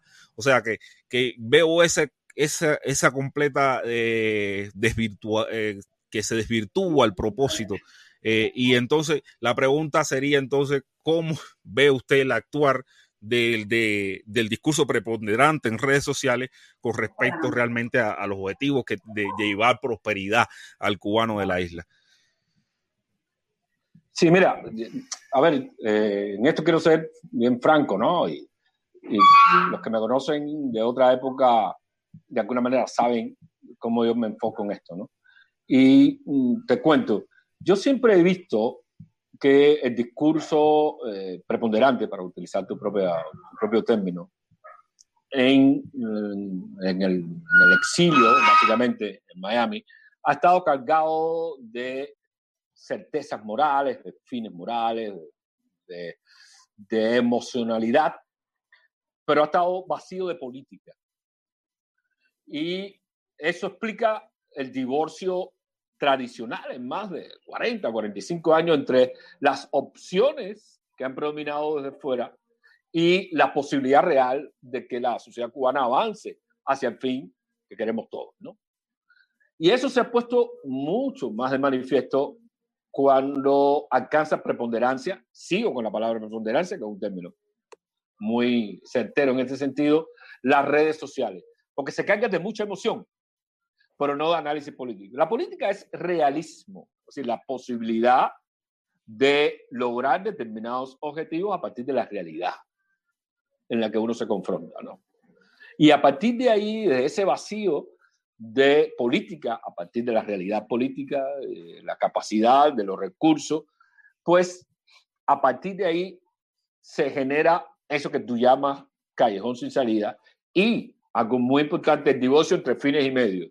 Si yo quiero patria y vida, tiene que coincidir el fin con el medio para llevar patria y llevar vida a la gente. Si no puede haber un divorcio entre fines y medios en esa dirección.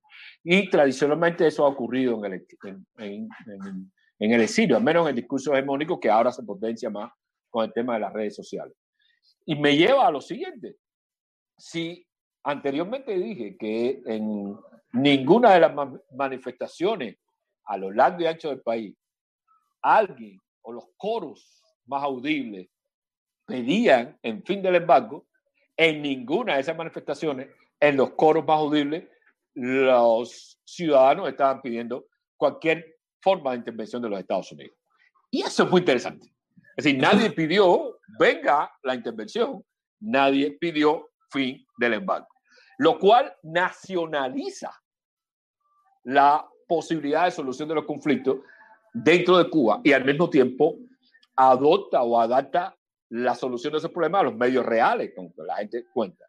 Y eso lleva a una posibilidad mayor. Ahora sí hay posibilidades de hacer política concretamente desde la sociedad cubana y desde lo que ella está demandando. La sociedad cubana tiene dos techos ahora mismo. Ninguno ha pedido intervención extranjera y ninguno está dependiendo de que los Estados Unidos eh, solucionen nuestros problemas. Y eso es muy interesante porque es un nivel de maduración importante en estas circunstancias. Por eso unos leen Patria y Vida, como tú lo estás describiendo. Patria y Vida es parón, es los americanos intervengan, y otros lo ven de otra manera. Patria y Vida es dame los derechos que me corresponden y dame las opciones y las posibilidades que yo tengo para generar bienestar, riqueza y posibilidades de apertura para la gente. Y eso está ocurriendo en la isla y eso es un momento interesante. Por eso el divorcio se acrecienta y se va a acrecentar porque nosotros tenemos un vicio, que es hablar por los otros. Todo el mundo habla en nombre del pueblo cubano. Sí, sí, sí, sí, No, y cuando tú hablas te dicen que no, que tú no hablas por el pueblo cubano, pero ellos sí y el otro no. exactamente, ¿no? Mire, el pueblo cubano habló y puso los términos básicos de lo que quiere y los límites de cómo quieren las cosas.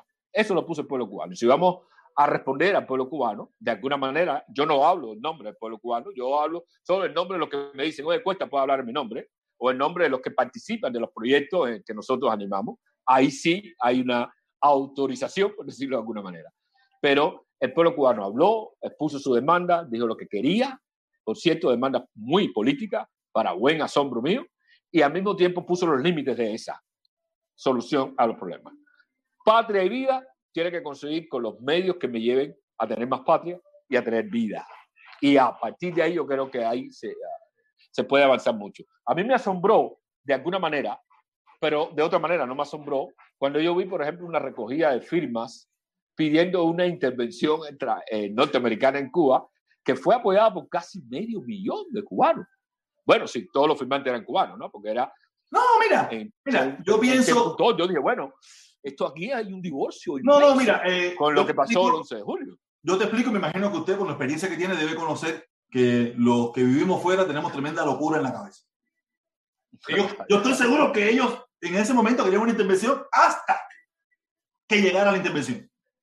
Yo estoy seguro que cuando llegara la intervención, esos mismos cubanos serían los primeros que se opondrían al segundo bombazo. Iba a caer el primero. Y cuando viera la destrucción del primero, iban a decir, espérate, que ese cayó en mi barrio. Eso cayó donde vive mi abuelita, mi sobrino, mi tía. Porque aquí hay una, como una enajenación.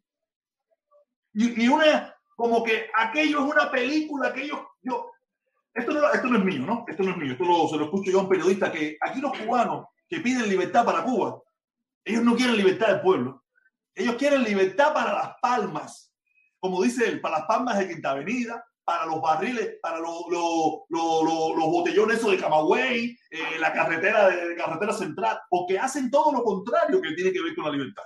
Piden más, más miseria, apoyan más cosas malas para ese pueblo y usted no quiere libertad para el pueblo cubano.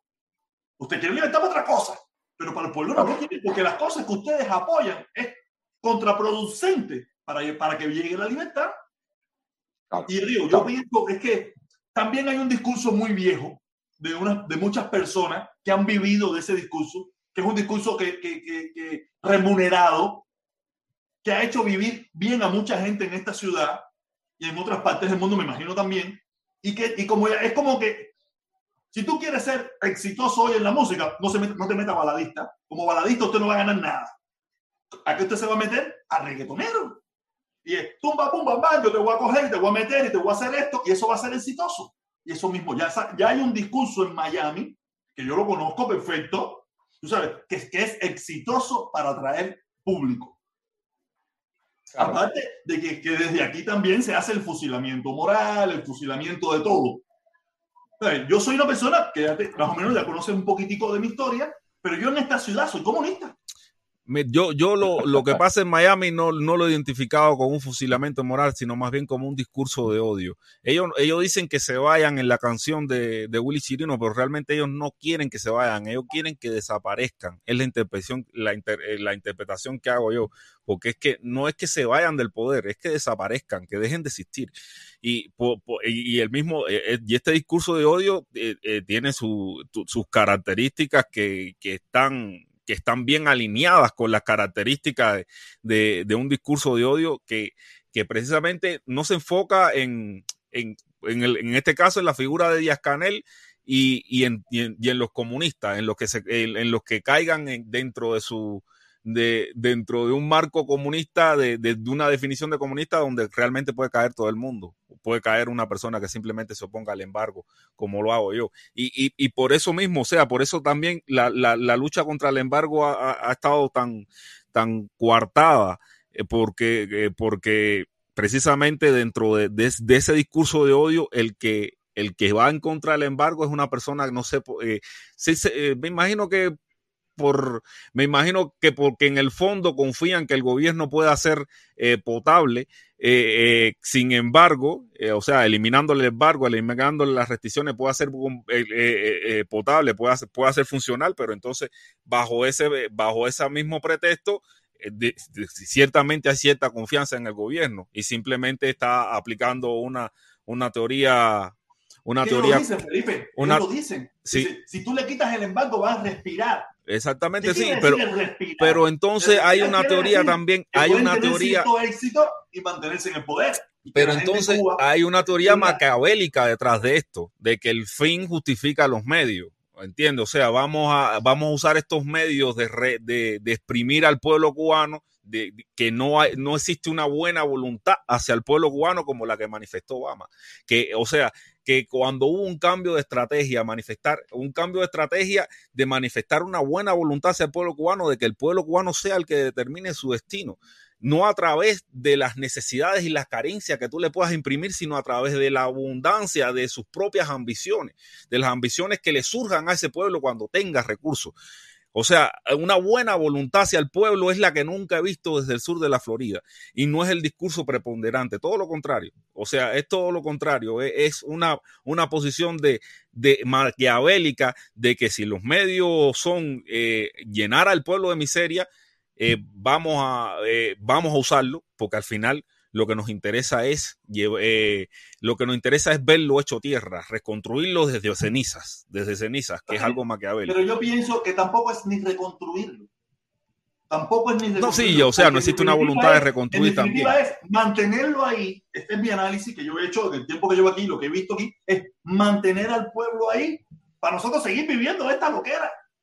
Sí, Hay mucho dinero que destina el gobierno norteamericano, que el 99% se queda en esta ciudad o se queda eh, eh, en esta, que al final se recicla entre ellos mismos. Y mucha gente dice, está loco, papá, que no, no, no, no, ahócalo, manténlo con poca respiración porque no se muera. Que no se me vaya a morir, que si se me muere, es como el cuento, es como el cuento del, del doctor que se va de vacaciones y deja al hijo. Y deja al hijo y viene el enfermo y, y, y, y, lo cura normal y de momento se encuentra, se encuentra el, el, viejo, el papá, se encuentra el enfermo y le dice, eh, más nunca has pasado por la clínica. Dice, no, es que tu hijo me curó. Y cuando el doctor va a ver al hijo y le dice, tú eres mongo, ¿cómo te lo va a curar? Y ese tipo no va a venir más. No. ¿Entiende la lógica? La ¿Sabes? Manténlo ahí, manténlo ahí, apriétalo, pero, pero no lo mate. No lo mate, porque si lo mata se jodió esto. Y eso es la lógica que yo sacaba y por eso yo digo, mira, yo, lo mío es, lo poco que puedo hacer es luchar en contra del embargo. No, no, no es tanto, no sé, porque eso es muy complicado. El embargo es súper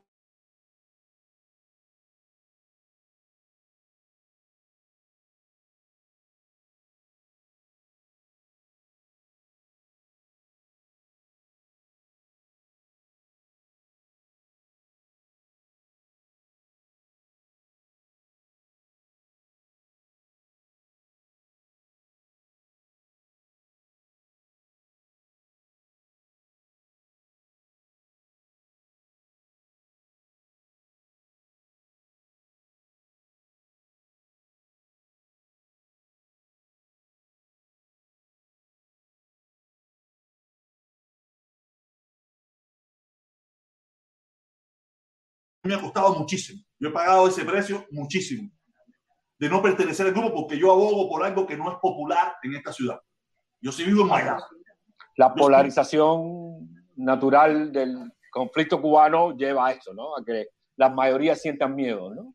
Que es lo que ha pasado en la sociedad cubana igual, ¿no? Eh, lo trasladamos entonces, para acá. Aquí lo trasladamos también. Claro, claro, no, pero ahí hay. No quiere, decir, no quiere decir que se ha pagado consecuencia. Aquí, aquí se ha puesto muerto, aquí se ha hecho muchísimas cosas también. Esto no es, claro. esto no es una. Hoy en día es una panacea en comparación a otros tiempos, ¿me entiendes? Pero aquí se ha, aquí pero todavía se mantiene eso de que ten cuidado. Eh, yo, yo, sufrí, yo aquí sufrí. Yo no, no tengo prueba exacta de que fue por mi forma de pensar, pero es muy difícil que en Miami te le tiren un cotec molotov a un carro o sea, eso, eso no, es, no es normal. Eso en Miami no es normal. Es normal que el carro coja candela porque se, se hizo un cortecircuito. Pero de, déjame decirle a Luis Soler que sí es en vivo. Luis Soler sí es en vivo. Tú sabes, sí. eh, la policía determinó que el, mi carro fue encendido por algo que le lanzaron de atrás hacia adelante que se prendió. Yo sufrí esas consecuencias en esta ciudad y sigo haciendo. Hoy en día sigo siendo, tú sabes, mucha gente me... Ustedes, no, ustedes nunca se han puesto en mi lugar en mi papel, me han hecho un cuarto de lo que he tenido que tocar en mi vida. Por eso no le voy a hacer caso a mucha gente que hoy en día me critica, porque no lo voy a negar, casi me voy a la izquierda, casi me voy a la izquierda, una loquera de esa que me... Que, pero no, volví a, arrebato que te dio. Me, volví a recuperar mi centro, pero ahora soy impopular completamente, pero no importa. Esto Porque es toda la gente toca que... lo siempre he hecho. No, eh, yo quería hacerle una pregunta que, que, uh, que me, ha, me, ha, llegado mucho el chat y es que la, la, la gente quiere saber qué se, qué, eh, cuál fue el propósito y qué se conversó en la reunión que, que estuvieron que tuvieron ustedes, que, en la que participó Junior García, según tengo entendi, entendido, también el, el expresidente español Felipe eh, Felipe González. Felipe González, y que, que, uno de los puntos que se habló en esa reunión fue el tema de, de la FARC, de, de, o sea, de cómo infiltrar la FARC. Eh, bueno, más que eso, eso es relato que viene de esa reunión. Y, y, y realmente quisiera, quisiera escuchar eh, que, nos, que nos hablara de qué se habló en esa reunión, si se puede, eh, y, y, sobre los temas que se trataron, que para cuál era el propósito. Mira, que cosa más curiosa, ¿no? Lo que, lo que, eso es una prueba de relato, ¿no? Uh -huh. la, la, reunión, fundamentalmente eh, allí en, en, España, donde estuvimos, entre otros, eh, Junior y yo, la, se trataba única y exclusivamente de intercambiar cuál era la propuesta y cuáles eran las ideas nuestras para eh, un cambio en Cuba. ¿Qué debía pasar? Pero ¿qué estábamos pensando nosotros? Y la gente lo ha narrado o lo ha relatado al revés, como que fuimos allí a eh, recibir instrucciones. Y por supuesto que, por lo menos yo, y conozco a Junior bastante bien, Junior tampoco va a un lugar a que le instruyan, sobre todo por una razón de control mínimo del ego, ¿no? Que tenemos nosotros los cubanos, ¿no? Y la realidad de lo que sucedió ahí fue exactamente eso. Por ejemplo, en, mi caso específico, yo fui ahí a exponer toda la propuesta que ya estamos concluyendo, que tiene que ver con la necesidad de reformas constitucionales desde abajo, desde la ciudadanía. Porque eso fue una reunión que se sostuvo antes de la constitución que se aprobara, pero ya veíamos venir el proceso de construir una nueva constitución desde la élite, alejado de lo que los ciudadanos estaban queriendo. Y nosotros hemos venido animando todo lo contrario. Y eso fue lo que fuimos a explicar ahí. Y en medio de eso, pues se cuentan las experiencias de otras personas. Y las experiencias eh, que contó Felipe González fueron las experiencias de cómo se dio la transición en España, pero sin ningún eh, afán de conferenciarnos a nosotros o darnos instrucciones de cómo debíamos nosotros hacer las cosas. No, pero eso es lo que pasa. pero es lo que de pasa. discusión, dentro de esa conversación, sale a relucir un montón de, de temas. ¿Qué papel en un proceso de transición juegan los militares o qué papel no juegan los militares, qué pasó con las transiciones en América Latina hacia la democracia en los años 80, después de, eh, del debilitamiento de las dictaduras militares y qué papel podría jugar o no, una pregunta legítima y un debate legítimo, las fuerzas más revolucionarias acá en ese proceso. Pero en ningún caso nadie nos va, nosotros lecciones de cómo debemos hacer las cosas. No, pero mira, Somos lo suficientemente curiosos como para impedir. Eh, yo, estoy consciente, yo estoy consciente probablemente de eso que tú acabas de decir. El problema es que es lo que estuvimos hablando ahorita. Desde el gobierno. Pasa allá y pasa aquí. Los supuestos líderes quieren hacer ver al cubano como un anormal que tiene que estar recibiendo orden de cualquier anormal que aparezca en este mundo y que nosotros no podemos tener inteligencia propia. Ese es el y ese es el problema. Muchos de los que ahora están muy molestos con lo que nosotros estamos haciendo, no piensan que podemos tener inteligencia propia, que la única inteligencia es la que, las directrices o que baja desde la izquierda, desde los líderes de la izquierda o los líderes de la derecha. Si no es las directrices de ellos, todo lo demás que se haga por ahí, alguien te lo enseñó, alguien te mandó, alguien te obligó. Dijo, caballero, pues, ¿hasta cuándo vamos a estar nosotros? O alguien te pagó. O alguien te pagó. O alguien, sí, porque ahora yo soy, o sea, eh, no sé, me imagino que conoces a Otaola, ¿no? Al, al, sí, claro, claro. que anda por ahí. Ese es enemigo férrimo mío. Férrimo mío. Ah, sí. Claro, una forma de decir, una forma de decir. Sí, sí, sí, te entiendo. Él, él, él, profesa una forma de, de, de, llevar la supuesta libertad a Cuba, una forma que a mí no me gusta. Y entonces chocamos, chocamos, ¿me entiendes? Que nunca lo he visto en persona, y nada, pues, formamos nuestras tiraderas y nuestras cosas. Me menciona una vez al año, yo lo menciono todos los días. sabes? y nosotros, y, y, yo veo que, y caballero, ustedes no tienen una, una capacidad propia de analizar las cosas, si no es la que viene por el librito que te, que te, que te enseñaron cuando chiquitico o la que te está dando el guerrero o el holandito ese o el noticiero. No pone, ustedes no ponen en duda nada.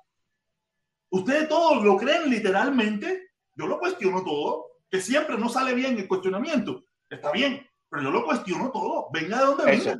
Eso es un principio importante. El problema es que nosotros los cubanos, o un grupo de cubanos, no cuestiona nada de aquí y no cuestiona nada de allá. Lo que se diga está bien dicho y eso es lo que es. No, a ver, Casi no funciona. A, a, ver, yo, yo quería hacerle una pregunta sobre eso. O sea, pero, eh, o sea, ¿qué, eh, ¿qué papel jugó? O sea, ¿qué papel le, le relataron a usted que jugó la, la, las fuerzas que me parece que eran de, de Franco en, en, la transición a la democracia, las que pertenecían a Franco en España en, en, en, el, en esa transición que hubo en la democracia española? Mira, el, el papel, uno fundamental del franquismo, después de Franco, recuerda que la transición empieza después que muere Franco, fue eh, la fuerza del franquismo fue darse cuenta de que tenían que facilitar un proceso de modernización política de España, que ya se había venido dando con la modernización económica eh, tras la apertura al turismo que hizo Franco. Es decir, Franco hizo una apertura al turismo en España y abrió España a Europa, ¿no? Benedetti solía decir que a partir de ese momento España brincó los Pirineos con Garrocha, ¿no? Hacia Europa. Y eh, el papel que jugaron fue el de establecer desde el poder, desde el franquista, eh, Suárez, en aquel momento era el, que estaba encargado de, conducir los destinos del gobierno, facilitó este proceso de llevar a un pacto con las demás fuerzas políticas eh, españolas, que estaban dentro algunas, otras en el exilio, por ejemplo, como el Partido Socialista Obrero Español, que radicaba en Francia, básicamente, estaba instalado ese liderazgo.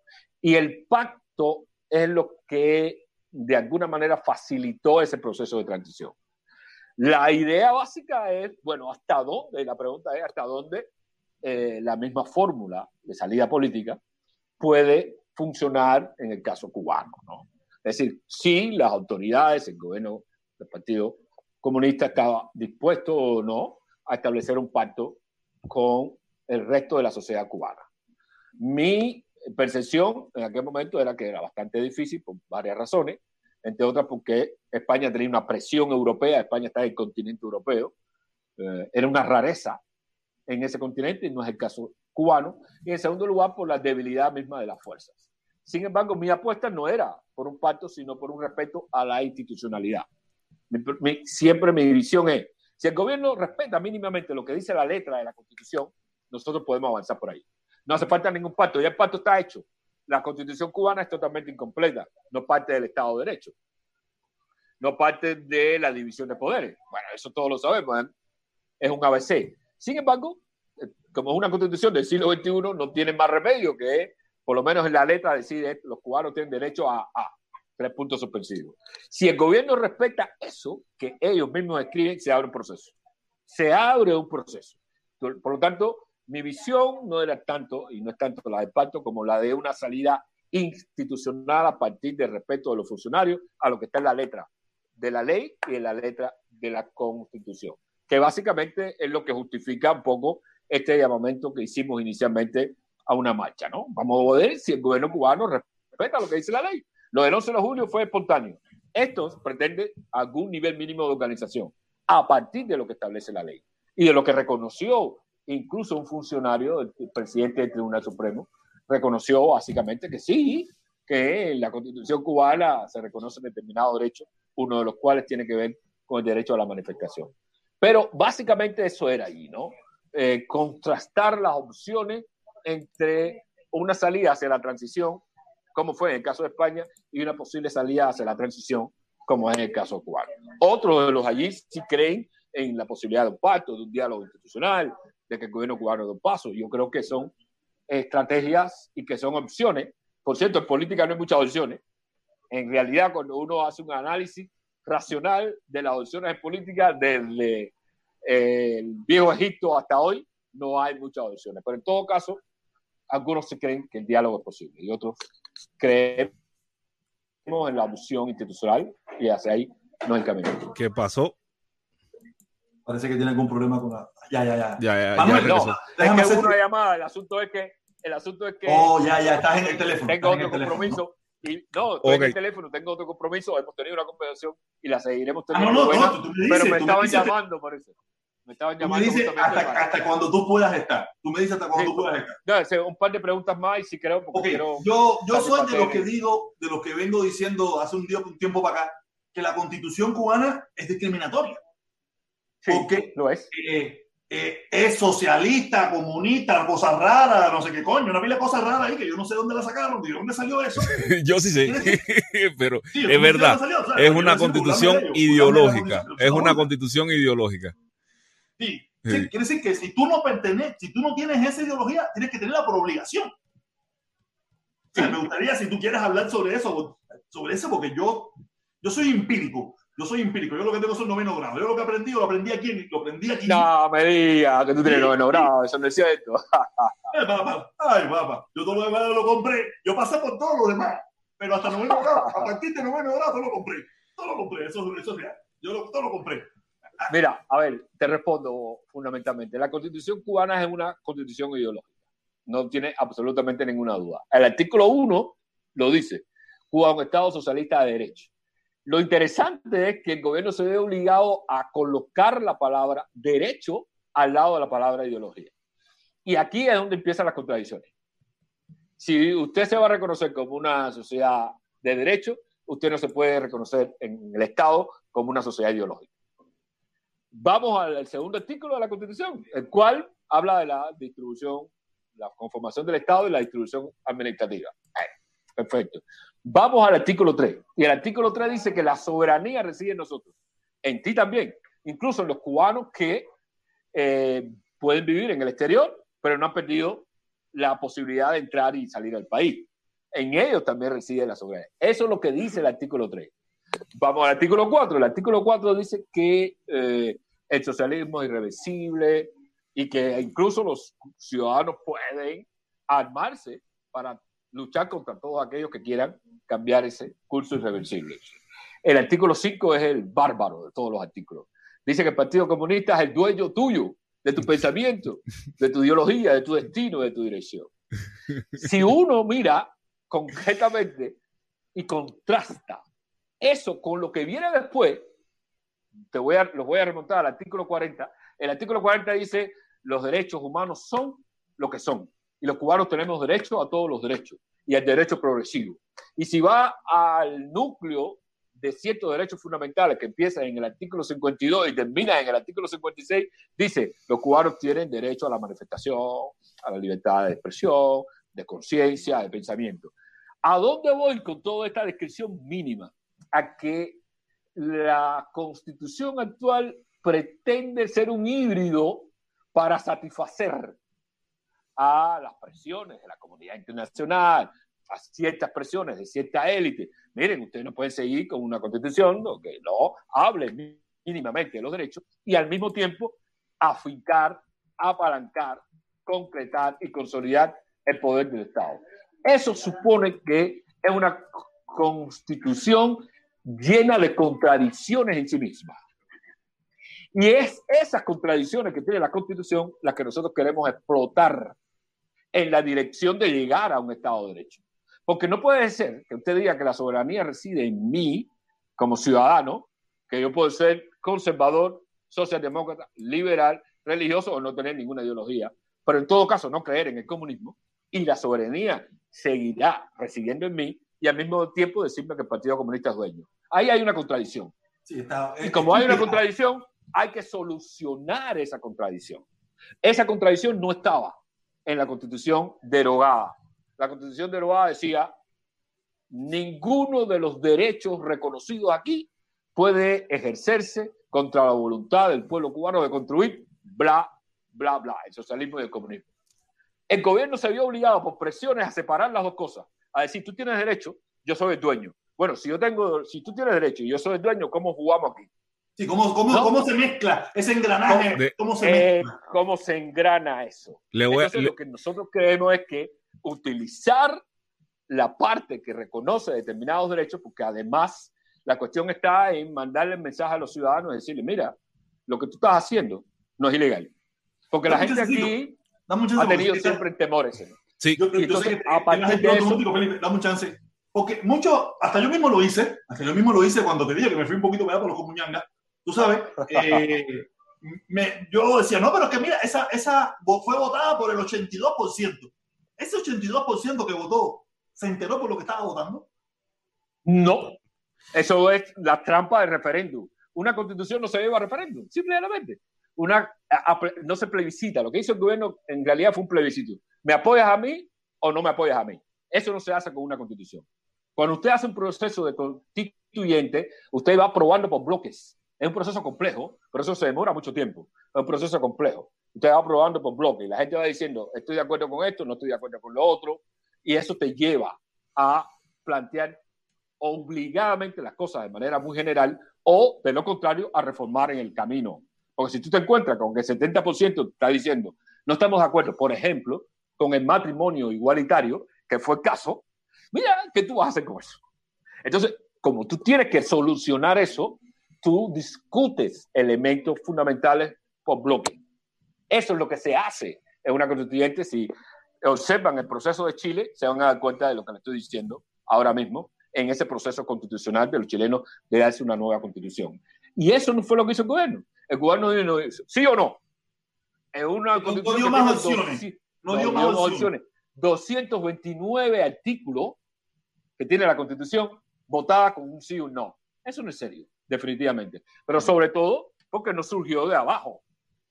El gobierno dijo, el artículo tal, el artículo tal, el artículo tal. ¿Sabes que eso es muy común en Cuba? ¿Sabes que es muy común en Cuba eso de que el, voto unido, todo por la patria y todo eso y todo el mundo? Unánime. Mira, yo tengo, yo, yo soy, yo, digo, yo tengo mucha experiencia en mi, en, en, mi poco, ¿no? Porque viví veintitantos años en Cuba, aunque tengo 48. Tú sabes, cuando la última elecciones, votaciones, yo no sé qué fue lo que yo estuve en Cuba, yo no, yo no voté en ninguna, yo no voté en ninguna.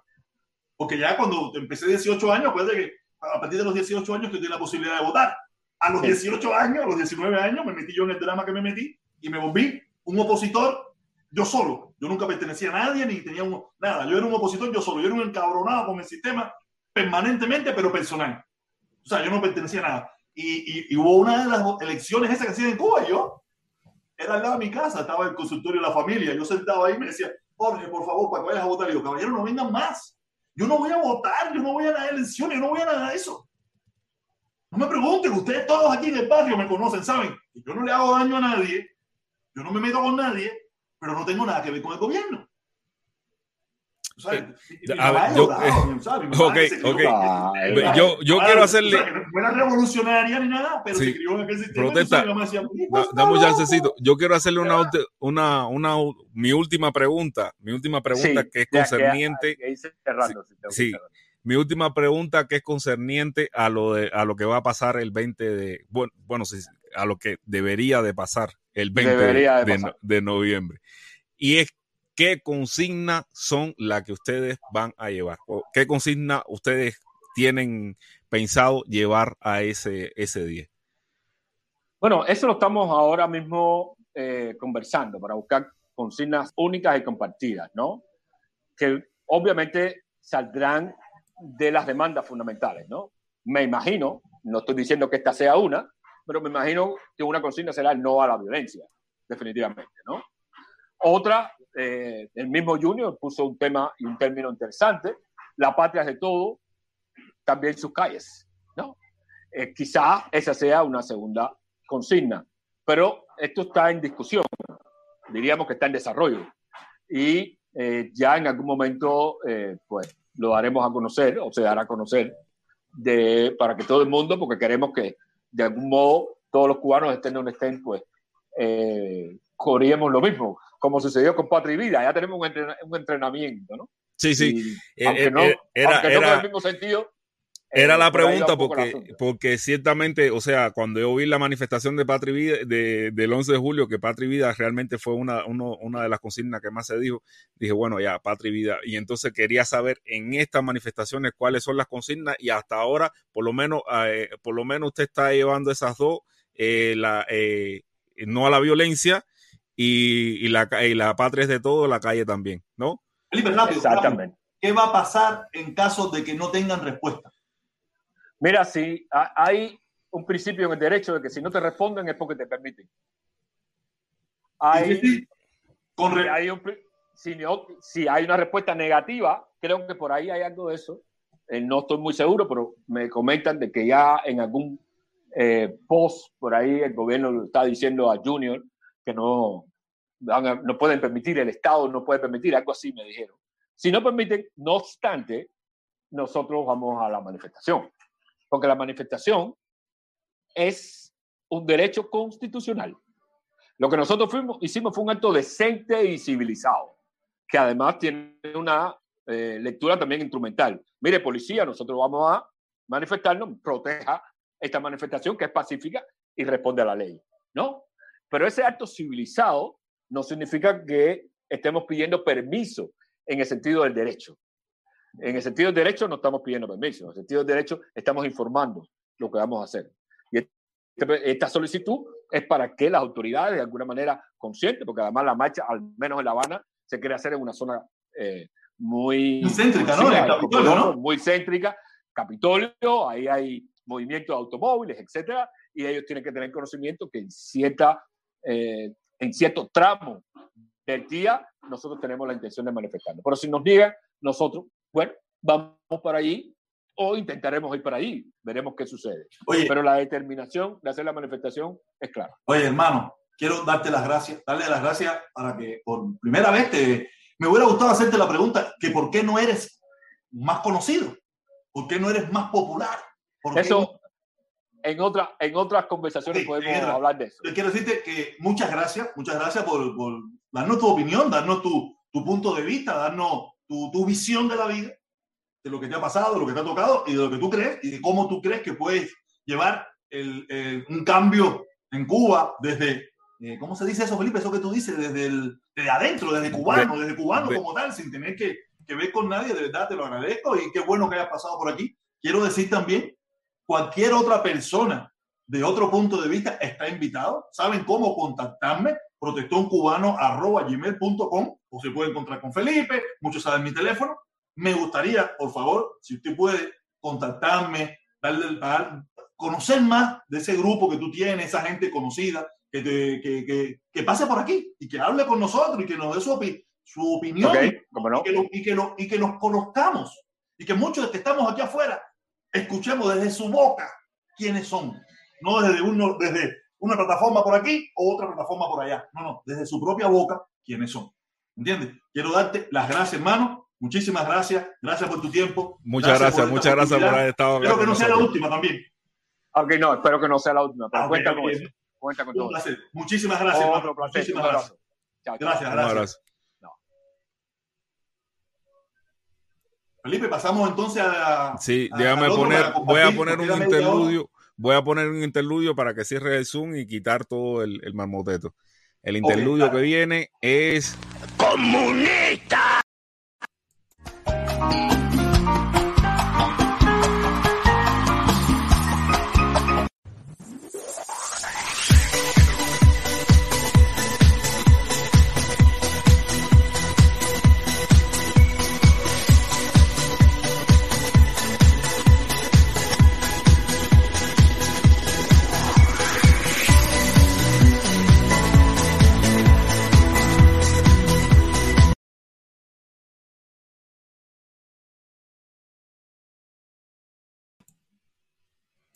Tienes que activar el, el eh, quitar, acuérdate que tienes la pestaña muteada. No, ya la quité, la quité, la quité. ¿Me escuchas ah, ahora? Me escucho perfecto.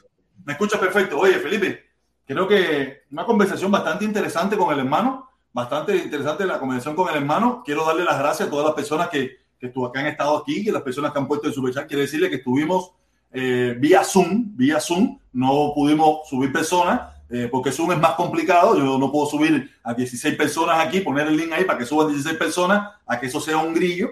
Y creo que lo que queríamos más es escuchar. Me veo un poco raro, Felipe, no sé. No sé si me veo, me veo, con una, me veo con una velocidad rara ahí. Pero no, será en fondo que no me, no me acostumbro, ¿no? Y nada, dale gracias, de verdad. Me, me, me, parece que fue bastante interesante la conversación con el hermano. Felipe, cuéntame tu, tu opinión. No, eh, magnífico, magnífica la entrevista y me parece que la gente le debe haber gustado. Tuvimos, tuvimos, bastante gente eh, conectada, bastante gente conectada por acá y que, por ejemplo, Candestino Libre dice que fue tremenda conversación. Eh, fue en vivo, señores, sin duda. Cuando Luis Soler preguntó, ¿esto es grabado? No, esto es en vivo, señores. En vivo. Nosotros no hacemos, nosotros no decimos mentiras. esto es en vivo. y tú sabes, que soy el mundo o punto cero. El mundo o punto cero. al estilo este. No hay gente que se dedique constantemente a innovar ese esfuerzo, sino que la gente. Claro. Eso eres tú, maricón. Maricón, tienes todos los canales contra mí, atacándome, vieja maricona. Tú eres una puta, puta, tú eres una puta, Carlos Lazo. No, no, no, porque no, nosotros, no, porque es la verdad, nosotros tenemos que decir la verdad. Oye, puse el link, puse el link, caballero, para las personas que quieran entrar, conversar, decirnos algo. Nos quedan, nos quedan eh, veintipico minutos, ¿sabes? A las cinco tengo que ir a buscar a mi hija. Eh, por favor, si ustedes quieren entrar en un ratico aquí, dar su opinión de la conversación. Mira, aquí tenemos a, a, al consejero, tenemos al consejero, tenemos a Rafael Franco. Dímelo, primo, cuéntame, ¿qué te pareció la conversación? El recingo en la madre de Fidel y de Raúl. Quítame, quítame el loco ese, quítame el loco. Yo no quiero verme, yo no quiero verme en el espejo ese. Yo no quiero verme en Está el espejo. bien, está bien, menos mal que el comunista político estuvo calmado. Parece que pa- parece que, que estar ayer por allá por, por el canal de los comuñancas lo, lo, lo sació un poco, estuvo un poquito calmado hoy. Dejó hablar un poco más, dejó hablar con su No, no, no, la pregunta es, cuéntame, cuéntame, ¿qué te pareció la conversación? Vamos olvidarnos de Felipe y de mí. Que, que- que quedó bien, pero quedó bien porque el comunista de Felipe hoy estuvo reprimido. El de Ayomil le el comunista muy subido y entonces no dejó hablar a Ayomil. ¿Entiendes? Entonces la Ayomil aprendió un poquito más. Eh, en la Ayomil se quedó frío, se quedó frío con el bloqueo y, y la soberanía cubana. Y entonces en esta dejó hablar más. No, porque eh, también, mira, yo pienso que vamos adquiriendo experiencia. Creo que esto es algo nuevo que vamos a empezar a hacer poco a poco y vamos aprender, aprendiendo a cómo que las personas más queremos escucharlo más a ellos. Y no solamente nosotros dar nuestra pequeña opinión, no tratar de convencerlos de nuestra visión. O sea, nosotros no somos, yo no soy periodista. Ese es el lío que eh, a veces el compañero Felipe quiere convencer a la gente y poner sus cosas y no, No, se da cuenta que lo que tiene que es oír a la gente. Tiene No, un, tienes un, tienes un boot ahí que tiene eso. No es que te sa- que te quiere sabotear la directa. No es que te sabotea la directa. Ahora mismo se puso. Entonces, Oye, vamos un chance. Vamos, Rafael. Rafael, ¿estás ahí, Rafael?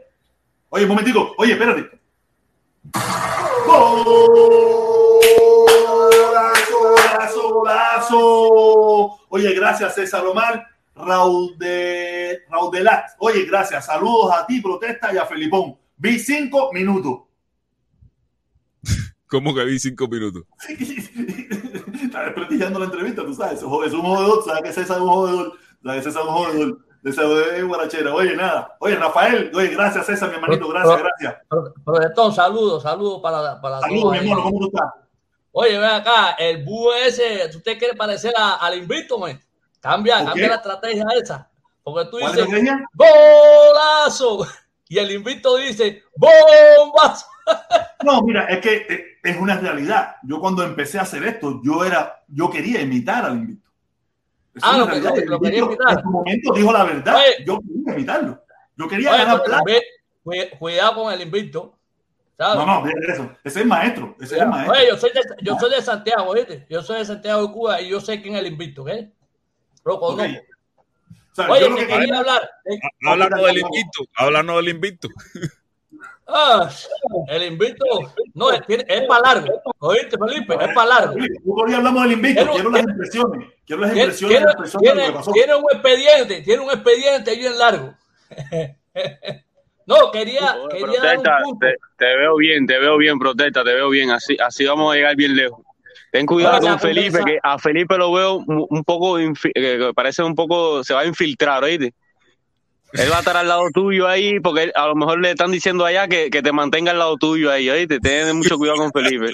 Yo te lo dije. Yo te La lo orden- dije la ayer. orden de te Felipe, la Cuando orden de dijo, Felipe. Cuando el tipo dice, te lo dijo, no falla. Fíjate lo que Oye, la- Ya, protesta. ya, La orden de Felipe no alejarse del lado tuyo. La orden de Felipe no alejarse del lado tuyo. Esa es la orden de Felipe. A mí me dieron Sí. dos órdenes. Eh, eh, ser el padrino del protestón y del invicto. Yo sí estoy, vaya, por la calle en medio. Me dieron a los dos tipos más difíciles de las redes. Porque Mira, mira, mira, mira, Dani. Eh, Llegó mi chamaco, llegó mi chamaco, llegó mi chamaco a hacer, olvídate de eso, es Dani. Aquí, Es Dani. vamos a ver, para que hable con Protestón. Aquí está puesto ya. Libertad para Cuba. Coño, protesta. Coño, vi la, vi la entrevista tuya buena que tuviste con Cuesta Maruda. ¿Qué te pareció? No, está bien, está bien. Va por el camino correcto. Ya casi eres de lo mío. Pero te a una cosa. Bobby, Bobby. Me voy, me voy a subir a tu canal esto. ¿Tú Oye, suscríbete, suscríbete que se me han ido casi 5 mil. No, 5 mil personas se me han ido. Cuando yo hable ahora, te dan ahí 20 mil. Caballero, a- el protestón cubano ya tiene un discurso después del 11 nuevo, porque vio la realidad del pueblo de Cuba. Ayúdenlo, Desperté, despertó, vio la realidad de Cuba, ayúdenlo. La, la realidad de Cuba se impone. Sí, la realidad de Cuba, nosotros aquí no estamos lu- luchando para hacernos ricos, comprando 10 cosas, nada de eso. No estamos luchando para que el pueblo cubano esté, esté bien, viva como persona. Es lo que queremos nosotros y lo que quiero yo. Oye, mi padre, gracias por regresar, gracias por venir de nuevo aquí con nosotros. Aquí, aquí. Oye, pero le voy a decir, le pongo un mensaje a Felipe. Felipe, te voy a decir una cosa. Voy para ti. No te metas con Anameli. Deja a la gente que haga su política como le dé la gana. Te vimos en México sofocándola.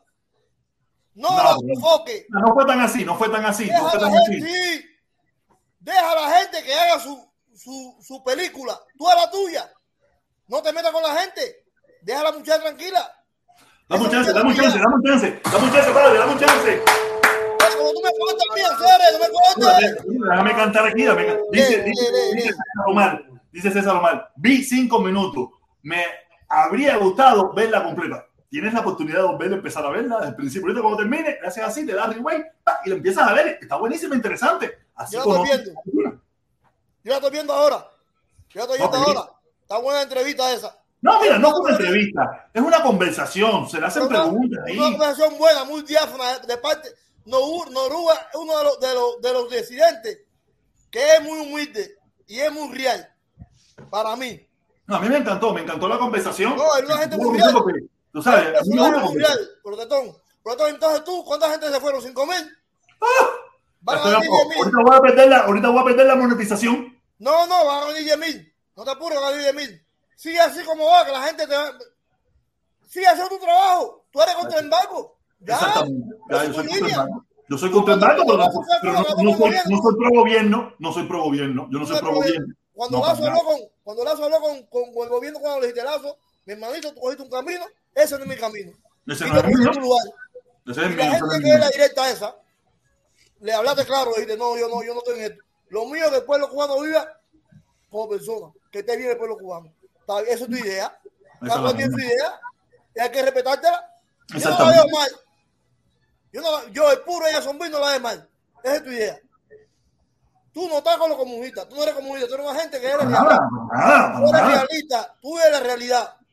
Eso es lo que tú eres, un hombre Yo, real. yo soy un tipo raro, yo soy un tipo raro, yo entiendo que soy un tipo raro, pero de verdad, yo en esa foto que aparecí, porque en esa foto estaba yo, yo no quería estar ahí, ni se me preguntó si yo quería estar ahí, no tenía que preguntárseme tampoco, yo no quería estar ahí, ni de eso, nada por el estilo, estás loco, estás loco, No, nada, para nada. Oye, entonces, déjame seguir con Felipe. oh, Felipe no está, Felipe creo que fue para el baño, Felipe, ¿estás ahí? Felipe, ¿estás, estás ahí, Felipe? no me gustó lo que hizo en, en México. Él tiene que dejar a la gente que protesten. A No, pero mira, mira, mi padre, déjame explicarte, déjame explicarte. Mira, se le dio una interpretación diferente. Se le dio una interpretación diferente. Felipe, pienso, esta es mi opinión, yo no le creo que no le he dado. Felipe quiso intentar conversar con esa persona. Felipe tiene una, una forma de ser donde él quiere que la gente entienda cuál es su punto de vista y, y se pudo haber visto mal. Pero también, ¿qué pasa? Que esas personas no están abiertas al diálogo, no quieren dialogar. Porque si yo, eh, nosotros, muchas pasa eso, que a veces queremos una democracia, pero no sabemos ejercerla. No, esa gente, esa gente están en su protesta y fueron a hacer un trabajo. Hay 20 Pero- canales para dialogar con la gente. En ese Pero- momento el trabajo era protestar contra Ayer Canel. Y él no tiene que venir, él no tiene que venir. Vamos a poner, vamos a poner, porque yo he, estado en ese- yo he estado en esa posición también, donde Sí. yo quiero hablar con la persona y preguntarle, traerle al canal, oye, ven acá, ¿qué tú crees de esto? ¿Qué? Dame tu opinión, da- háblame de esto. Y esa gente no, porque en primer lugar, él tenía un pullover como este y lo asociaron con puentes de amor. Pero eso no tiene nada que ver con puentes de amor. Puente de amor es una, una piñatica ahí con una cosita ahí y eso que no tiene nada que ver con puentes de amor. Quiere, quiere decir, por mucho tiempo estuvimos juntos. Ya hoy en día no tenemos nada que ver. ¿Me entiendes? Pero, y, y- y fueron pequeñas cosas que al final eran fáciles de, de resolver, pero se, trató- se, se creó una montaña de bobería que no es cierta, no es cierta. Y Felipe fue solo. Quien le atacaron fue a Felipe, quien le tumbaron el teléfono fue a Felipe, quien, de, quien trataron, quien le dijeron cosas feas fue a Felipe. Felipe no le dijo cosas feas a nadie, ni se fajó con nadie, ni le quitó el teléfono a nadie, ni le dio manotazo a nadie. Pero para la gente, para la gente fue a provocar. Él quedó como un provocador. Es que, es que, es que eso, eso es una falacia. ¿Cómo? Si tú eres demócrata, si tú eres una persona que practica, practica la democracia, no que eres demócrata, practicas la democracia, como una persona que te va a hacer una pregunta desde una posición diferente es un provocador. Eso, Eso, es, mira. es la lógica más ilógica de todas las lógicas. Eso es lo que se. Mira, eso es lo que se entender en las redes. no, no, eso fue lo que te, lo que dijeron. Eso fue lo que Felipe. Felipe, el hijo, el papá le da golpe a la, a la salió con un palo a darle golpe a los, a los, a los jóvenes. Están diciendo la gente en las redes. Ese fue el que dijo. Sí, el que dijo, que el papá. Felipe salió con un palo a darle a, los jóvenes. El papá Felipe un viejo, un viejo egoísta, dice la gente, que no quiere que la juventud prospere. Y el niño quiere prosperar. Eso que está diciendo la juventud, eso que dice la gente. Es el de las redes. No, ¿Sabes que- qué? no, ¿Sabes qué sabe todo? Allá. Este sobrino, este sobrino, un momentico, dame un chance, dame un chance, dame un chance. Or- Osvaldo Ramos, dice Osvaldo Ramos, dice Osvaldo Ramos que no tenemos mucho tiempo, que ya estamos terminando. Hay que debatir el bloqueo interno, claro que sí, pero eso le toca más a ellos que están allí. Protector, lo que pasa, lo que pasa con Felipe, que mira, a Felipe lo conocen, por ejemplo, en las redes sociales, por más comunista que, por ejemplo, por más izquierdita que derechista, ¿ya me entiendes? Entonces él tiene una imagen ya en las redes sociales que todo el mundo lo conoce, a lo mejor todo el mundo no lo sigue y ven, un ejemplo, un mínimo cambio en él ahora, ¿ya me entiendes? Como que se te está tirando más o menos a lo que tú estás llevando ahora, ¿ya me entiendes? Más para el centro. Pero Felipe siempre se ha conocido en las redes sociales como más defensor del comunismo, ¿ya me entiendes? Defensor del Y comunismo. entonces, nada más de que lo ven, nada más de que lo ven, ya reflejan a, a, a Felipe Yo- con Diacanel, ¿ya me entiendes? Yo, Pero eh, fe- eso, eso fue lo que pasó.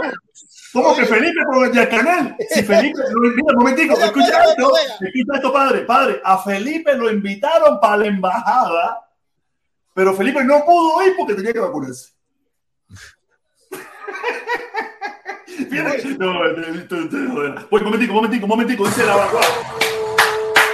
El abacuá bugarrón dice, el abacuá bugarrón dice, dice, tremendo, tenemos que integrar más a los negros a la oposición. Así mismo es. Esa fue la última pregunta que le dice que no, que quería llevarla por ahí, pero no pudimos, no tuvimos tiempo. Creo que en otro momento lo traeremos para que nos ayude, nos, nos.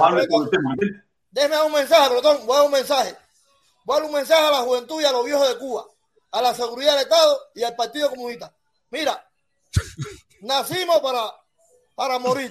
Nacimos para ser libres, ¿no? No, nacimos para vencer y no para ser vencido. No, no, yo no quiero decir que usted es fiel. Nacimos para morir. Uno nace una sola vez. ¿Qué país quieren dejarle a ustedes a sus nietos y a sus hijos? Déjenle un país con hospitales que haya de todo, que haya economía. Déjenle un país limpio a esa juventud que viene atrás. No sean egoístas. Suelten el poder, que ustedes no pueden. Hagan elecciones. Hagan elecciones. No, primero, mira, lo, primero, lo primero que tienen que hacer es cambiar la constitución esa que es una porquería. Esa constitución, cuando yo me enteré, fíjate, ¿sabes que yo estoy ajeno a Cuba. Cuando yo me enteré que la constitución decía socialismo, comunismo, cuatro muertes, venceremos, Pero eso Leningrado. lo pusieron ellos, protestón, eso lo pusieron ellos mismos. Claro la que sí, constitución. ¿quién más? ¿Quién ¿Cómo la van a quitar si eso es lo que eso es lo que lo mantiene un poquitico más en el poder? Eso es lo que lo defiende. Eh, eh, Ellos pusieron eso para que se defendieran más, para tener más armas para defenderse. Cuando ellos se vayan de ahí, es que hay que quitar todo. Dice, dice, dice el Yoma, dice el Yoma, dice el Yoma, patria y libertad. Viva el protestón Bolufé Cingao. Ah, Bolufé Cingao. Y me quitó la jevita. Yo sé, yo sé por lo de Bolufé. Yo sé por qué Bolufé. ¿Quién es Bolufé? Bolufé no es. decir una cosa, caballero, no sean brutos. A nosotros nadie tiene que darnos nada. Nosotros lo, que tienen que darnos es una conducción buena nada más. Y ya. Y hospitales buenos y carretera en Cuba. Lo demás lo hacemos nosotros. A mí ningún político tiene que darme nada. A mí ningún político tiene que darme comer. No tiene a mí ningún político ni, ni, ni- ni tengo que guardar con políticos, ni, se- ni estar rindiendo a ningún político, ni rendirle a nadie. Yo, te- yo no tengo que rendirle a nadie. Yo vivo la realidad. Yo trabajo y busco. Y ya. Mira, pero mira, No, mira. y, dep- depender de una tarjeta, y depender de una tarjeta si te dan o no te dan. No, yo Mira, este, mira, este comentario, mira, este comentario del hermano Luis Soler, un poco, yo, yo no entiendo. Dice, un ejemplo, claro, ya se ganó a los gusanos. Yo soy gusano, mi hermano. Yo no me gané a nadie. Yo, es más, yo me salí de ellos y me lo Oye, aquí el- nadie es gusano. El que Claro, piensa diferente claro. del gobierno es opositor. Ese, ese nombre gusano. Yo, mira, yo, yo estoy contra ese gobierno y estoy también contra el, el nombre ese gusano. Eso lo pusieron ellos. Ese es seguirle el juego a ellos, decirse gusano uno mismo. Ese es No, seguirle el juego yo- a ellos. no, o sea que yo, yo- tengo ese defecto, ¿no? Yo tengo ese defecto de seguirle el juego. Sí, Eh, eso tú tienes ese defecto. Tú tienes ese defecto. Oye, Oye, yo quería, yo quería hacerle una aclaración a todos esos que dicen que están en contra del gobierno cubano y están viviendo en Estados Unidos. Todo el que está en contra del gobierno cubano también está en contra de la élite norteamericana. Para, para que vayan sabiendo. A Fidel Castro, quien lo puso ahí fue la CIA norteamericana, en Sí. complot con los católicos.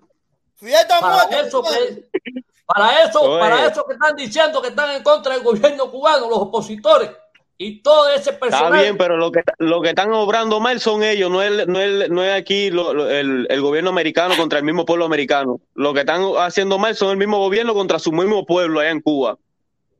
Oye, Oh, un no, momentico, no oportunidad. Oye, ¿cómo van, hermano? Negro, negro, que vuelta, mi hermano, ¿qué te pareció? ¿Qué te pareció la conversación? Buenas tardes, mi hermano. Solamente te voy a decir muchas gracias, brother. No, gracias Muchas a ustedes, gracias gracias a porque- ustedes que me, han apoyado. Muchas gracias porque quedado real- aquí realmente, realmente las conversaciones, mira, como el mismo señor eh, papá de Dani, eh, como yo, como otros que han entrado en otras ocasiones, solamente lo único que te han querido hacer ver es que la democratización entre nosotros que estamos fuera y juntos y apoyar a los que están dentro, que no, que mucha gente no conoce el sentido de lucha que tienen. Y todo se, se basa simplemente en la descaracterización de la persona sin informarse, sin conocer, solamente porque el noticiero es, lo, es la única opción que quieren tener, lo que quieren ver a su manera. ¿Entiendes? Eso nos ha hecho un No, poco vivimos, ignorantes, vivimos en una época donde solamente queremos dar lo que reafirme nuestra ideología. Exacto. Yo tengo un problema, yo tengo un problema grave. No nadie. Yo no escucho a nadie. O escucho muy poco, muy poco, muy poco. Yo en YouTube, si yo te enseño mi historial ahora mismo, lo que vas a ver que yo lo que menos miro es cosa de política, es lo que menos miro. O sea, yo no miro nada, pero a mí me gusta ver otras cosas, ver otras cosas. No, Y, y lo que pasa es que hoy en día, en toda, en toda, eh, eso pasa a- a- en todas partes, no, solo, no es un problema cubano, es vamos a buscar lo que reafirme nuestra ideología o nuestro Exacto. pensamiento. No queremos, déjame escuchar a este otro tipo a ver qué coño está hablando, a ver qué dice. ¿Sabes? No, ¿Cuántos yo he hecho esa prueba, yo he hecho ese, ese examen, eh, disculpa protestón que te cuento un momentico, pero mira, ese examen yo lo, yo lo he hecho y no sale muy bien. ¿Qué es lo que pasa? Cuando tú escuchas muchas opiniones y, y- y ves que hay canales que todo el mundo está, sí, sí, sí, sí, sí, eh, eh, te creas ese, ese propio sentido de, de, de tirarte hacia ese lado, ¿entiendes? Y, em- y empiezas a dejar de, de llevar tu propia mentalidad hacia un sentido céntrico donde tú puedas decidir, coño, esto que está hablando este señor está bien, pero esto que dijo el otro día White, White Wolf también tiene su sentido y viene en contra en contraproducencia con cosas que otras otra gente están diciendo que no le encuentra el sentido lógico. Entonces, estas mismas conversaciones son odiadas por muchas personas que de cierta manera no quieren ver Le- la realidad que estamos pasando. No, no, le- y aparte le rompe su estructura. Porque están acostumbrados al discurso de que ese negro es un delincuente pagado por el imperio, o que ahora es el padrino de sus hijos, vive en una mansión Eh. pagada por, por la OHID y no sé qué coño. Y viene y te dice, mira, yo vivo aquí en Alamar, en un apartamento que tiene Exacto. filtraciones. eh, eh, el protector, yo no, yo no quise decirlo en su momento, cuando yo me puse en contacto con él, le dije, ¿qué hola, cómo estás con los datos? Me dijo, estoy fula. Y me dijo, no te preocupes, coge, yo te paso, yo te meto unos datos para allá, para que tú puedas participar en, la- en la- en el programa de nosotros, ¿me entiendes? Sí. O sea, y eso descaracteriza, los descaracteriza, los Exacto. pone aparte, los saca, porque no están acostumbrados a escuchar ese discurso. Un momentico, Protesta, protesta. Dale, un momentico, un momentico, rápido, vas tú ahora. Dice César, dice César, dice César, grande Fidel, oye, sí, grande Fidel, pero era más chiquito que mi papá. No, Y mira, para terminar, antes que entre el otro, el otro muchacho. Dale, rápido, ahí, porque ya estoy a punto. eh, mira, yo tengo, yo tengo un ejemplo bien, bien triste y es que yo conocí a Denis Solís cuando era un chamaquito que era luchador, era, estaba practicando lucha en La Habana Vieja. Eh, nos reuníamos un grupo de deportistas porque yo practicaba defensa personal y un amigo que tenía era el amigo número uno de esos muchachos y siempre andaban juntos, pero esa es la propia degradación de nuestra sociedad y la falta de civismo que ya hemos dejado de tener eso como característica principal del ser humano. el civismo nos hace ser personas un poco más reflexivas, un poco más pensantes. Un momentico, un momentico, negro, rápido, negro, rápido, porque tengo más gente aquí, caballero. Dale, dale, mi hermano, dale, gracias. Este domingo es la caravana, se me olvidó. Olvidado, como ya para mí eso es un ejercicio normal. Recuerde que este domingo es la caravana. El que me quiera acompañar, allí yo estaré el domingo. Temprano, a las 9 de la mañana, exactamente salimos. Eh, Voy a salir. Los que me acompañen, allí estaré. La caravana por el pueblo cubano, por la familia cubana, en contra del embargo. Aquí sí, eh, comunidad, puede ser que vengan comunidad. un problema. Pero Ay, la- eh, estamos el pueblo cubano. Dame un chance. Ya me tengo que ir. Dale, dale, no. Dale, eh, Cuba, eh, Carlos Viva, Carlos Viva, dale, Carlos Viva. Sí, protesta, buenas tardes. Sí, protesta, tardes, muy. Muy buena la conversación y, y te voy a decir una cosa, lo que sí nos demostró a todos los que estamos aquí, que siempre estamos hablando cosas que no son, nos demostró que sí hay hombres y mujeres que sí pueden llevar a Cuba por un buen camino. Estamos muy equivocados con la inteligencia del cubano que vive allí. No nosotros que estamos hablando aquí en las redes, bobería y, y bueno, y si se acaba aquello, ¿a quién ponemos? No, sí hay mucha gente inteligente. Y ahí es una, mira, él es una, una muestra de, de eso. No, pero es, es- mío- es- Oye. Claro, pero eso, eso ha pasado y, es, y eso Pero- tenemos pero- que, que pero- déjame, aclararle, déjame aclararle a él una cosa ahí. Oye, olvídense, olvídense que esos que están en el poder van a cambiar a Cuba y van a seguir en el poder, pero con otra ropa, ¿ok?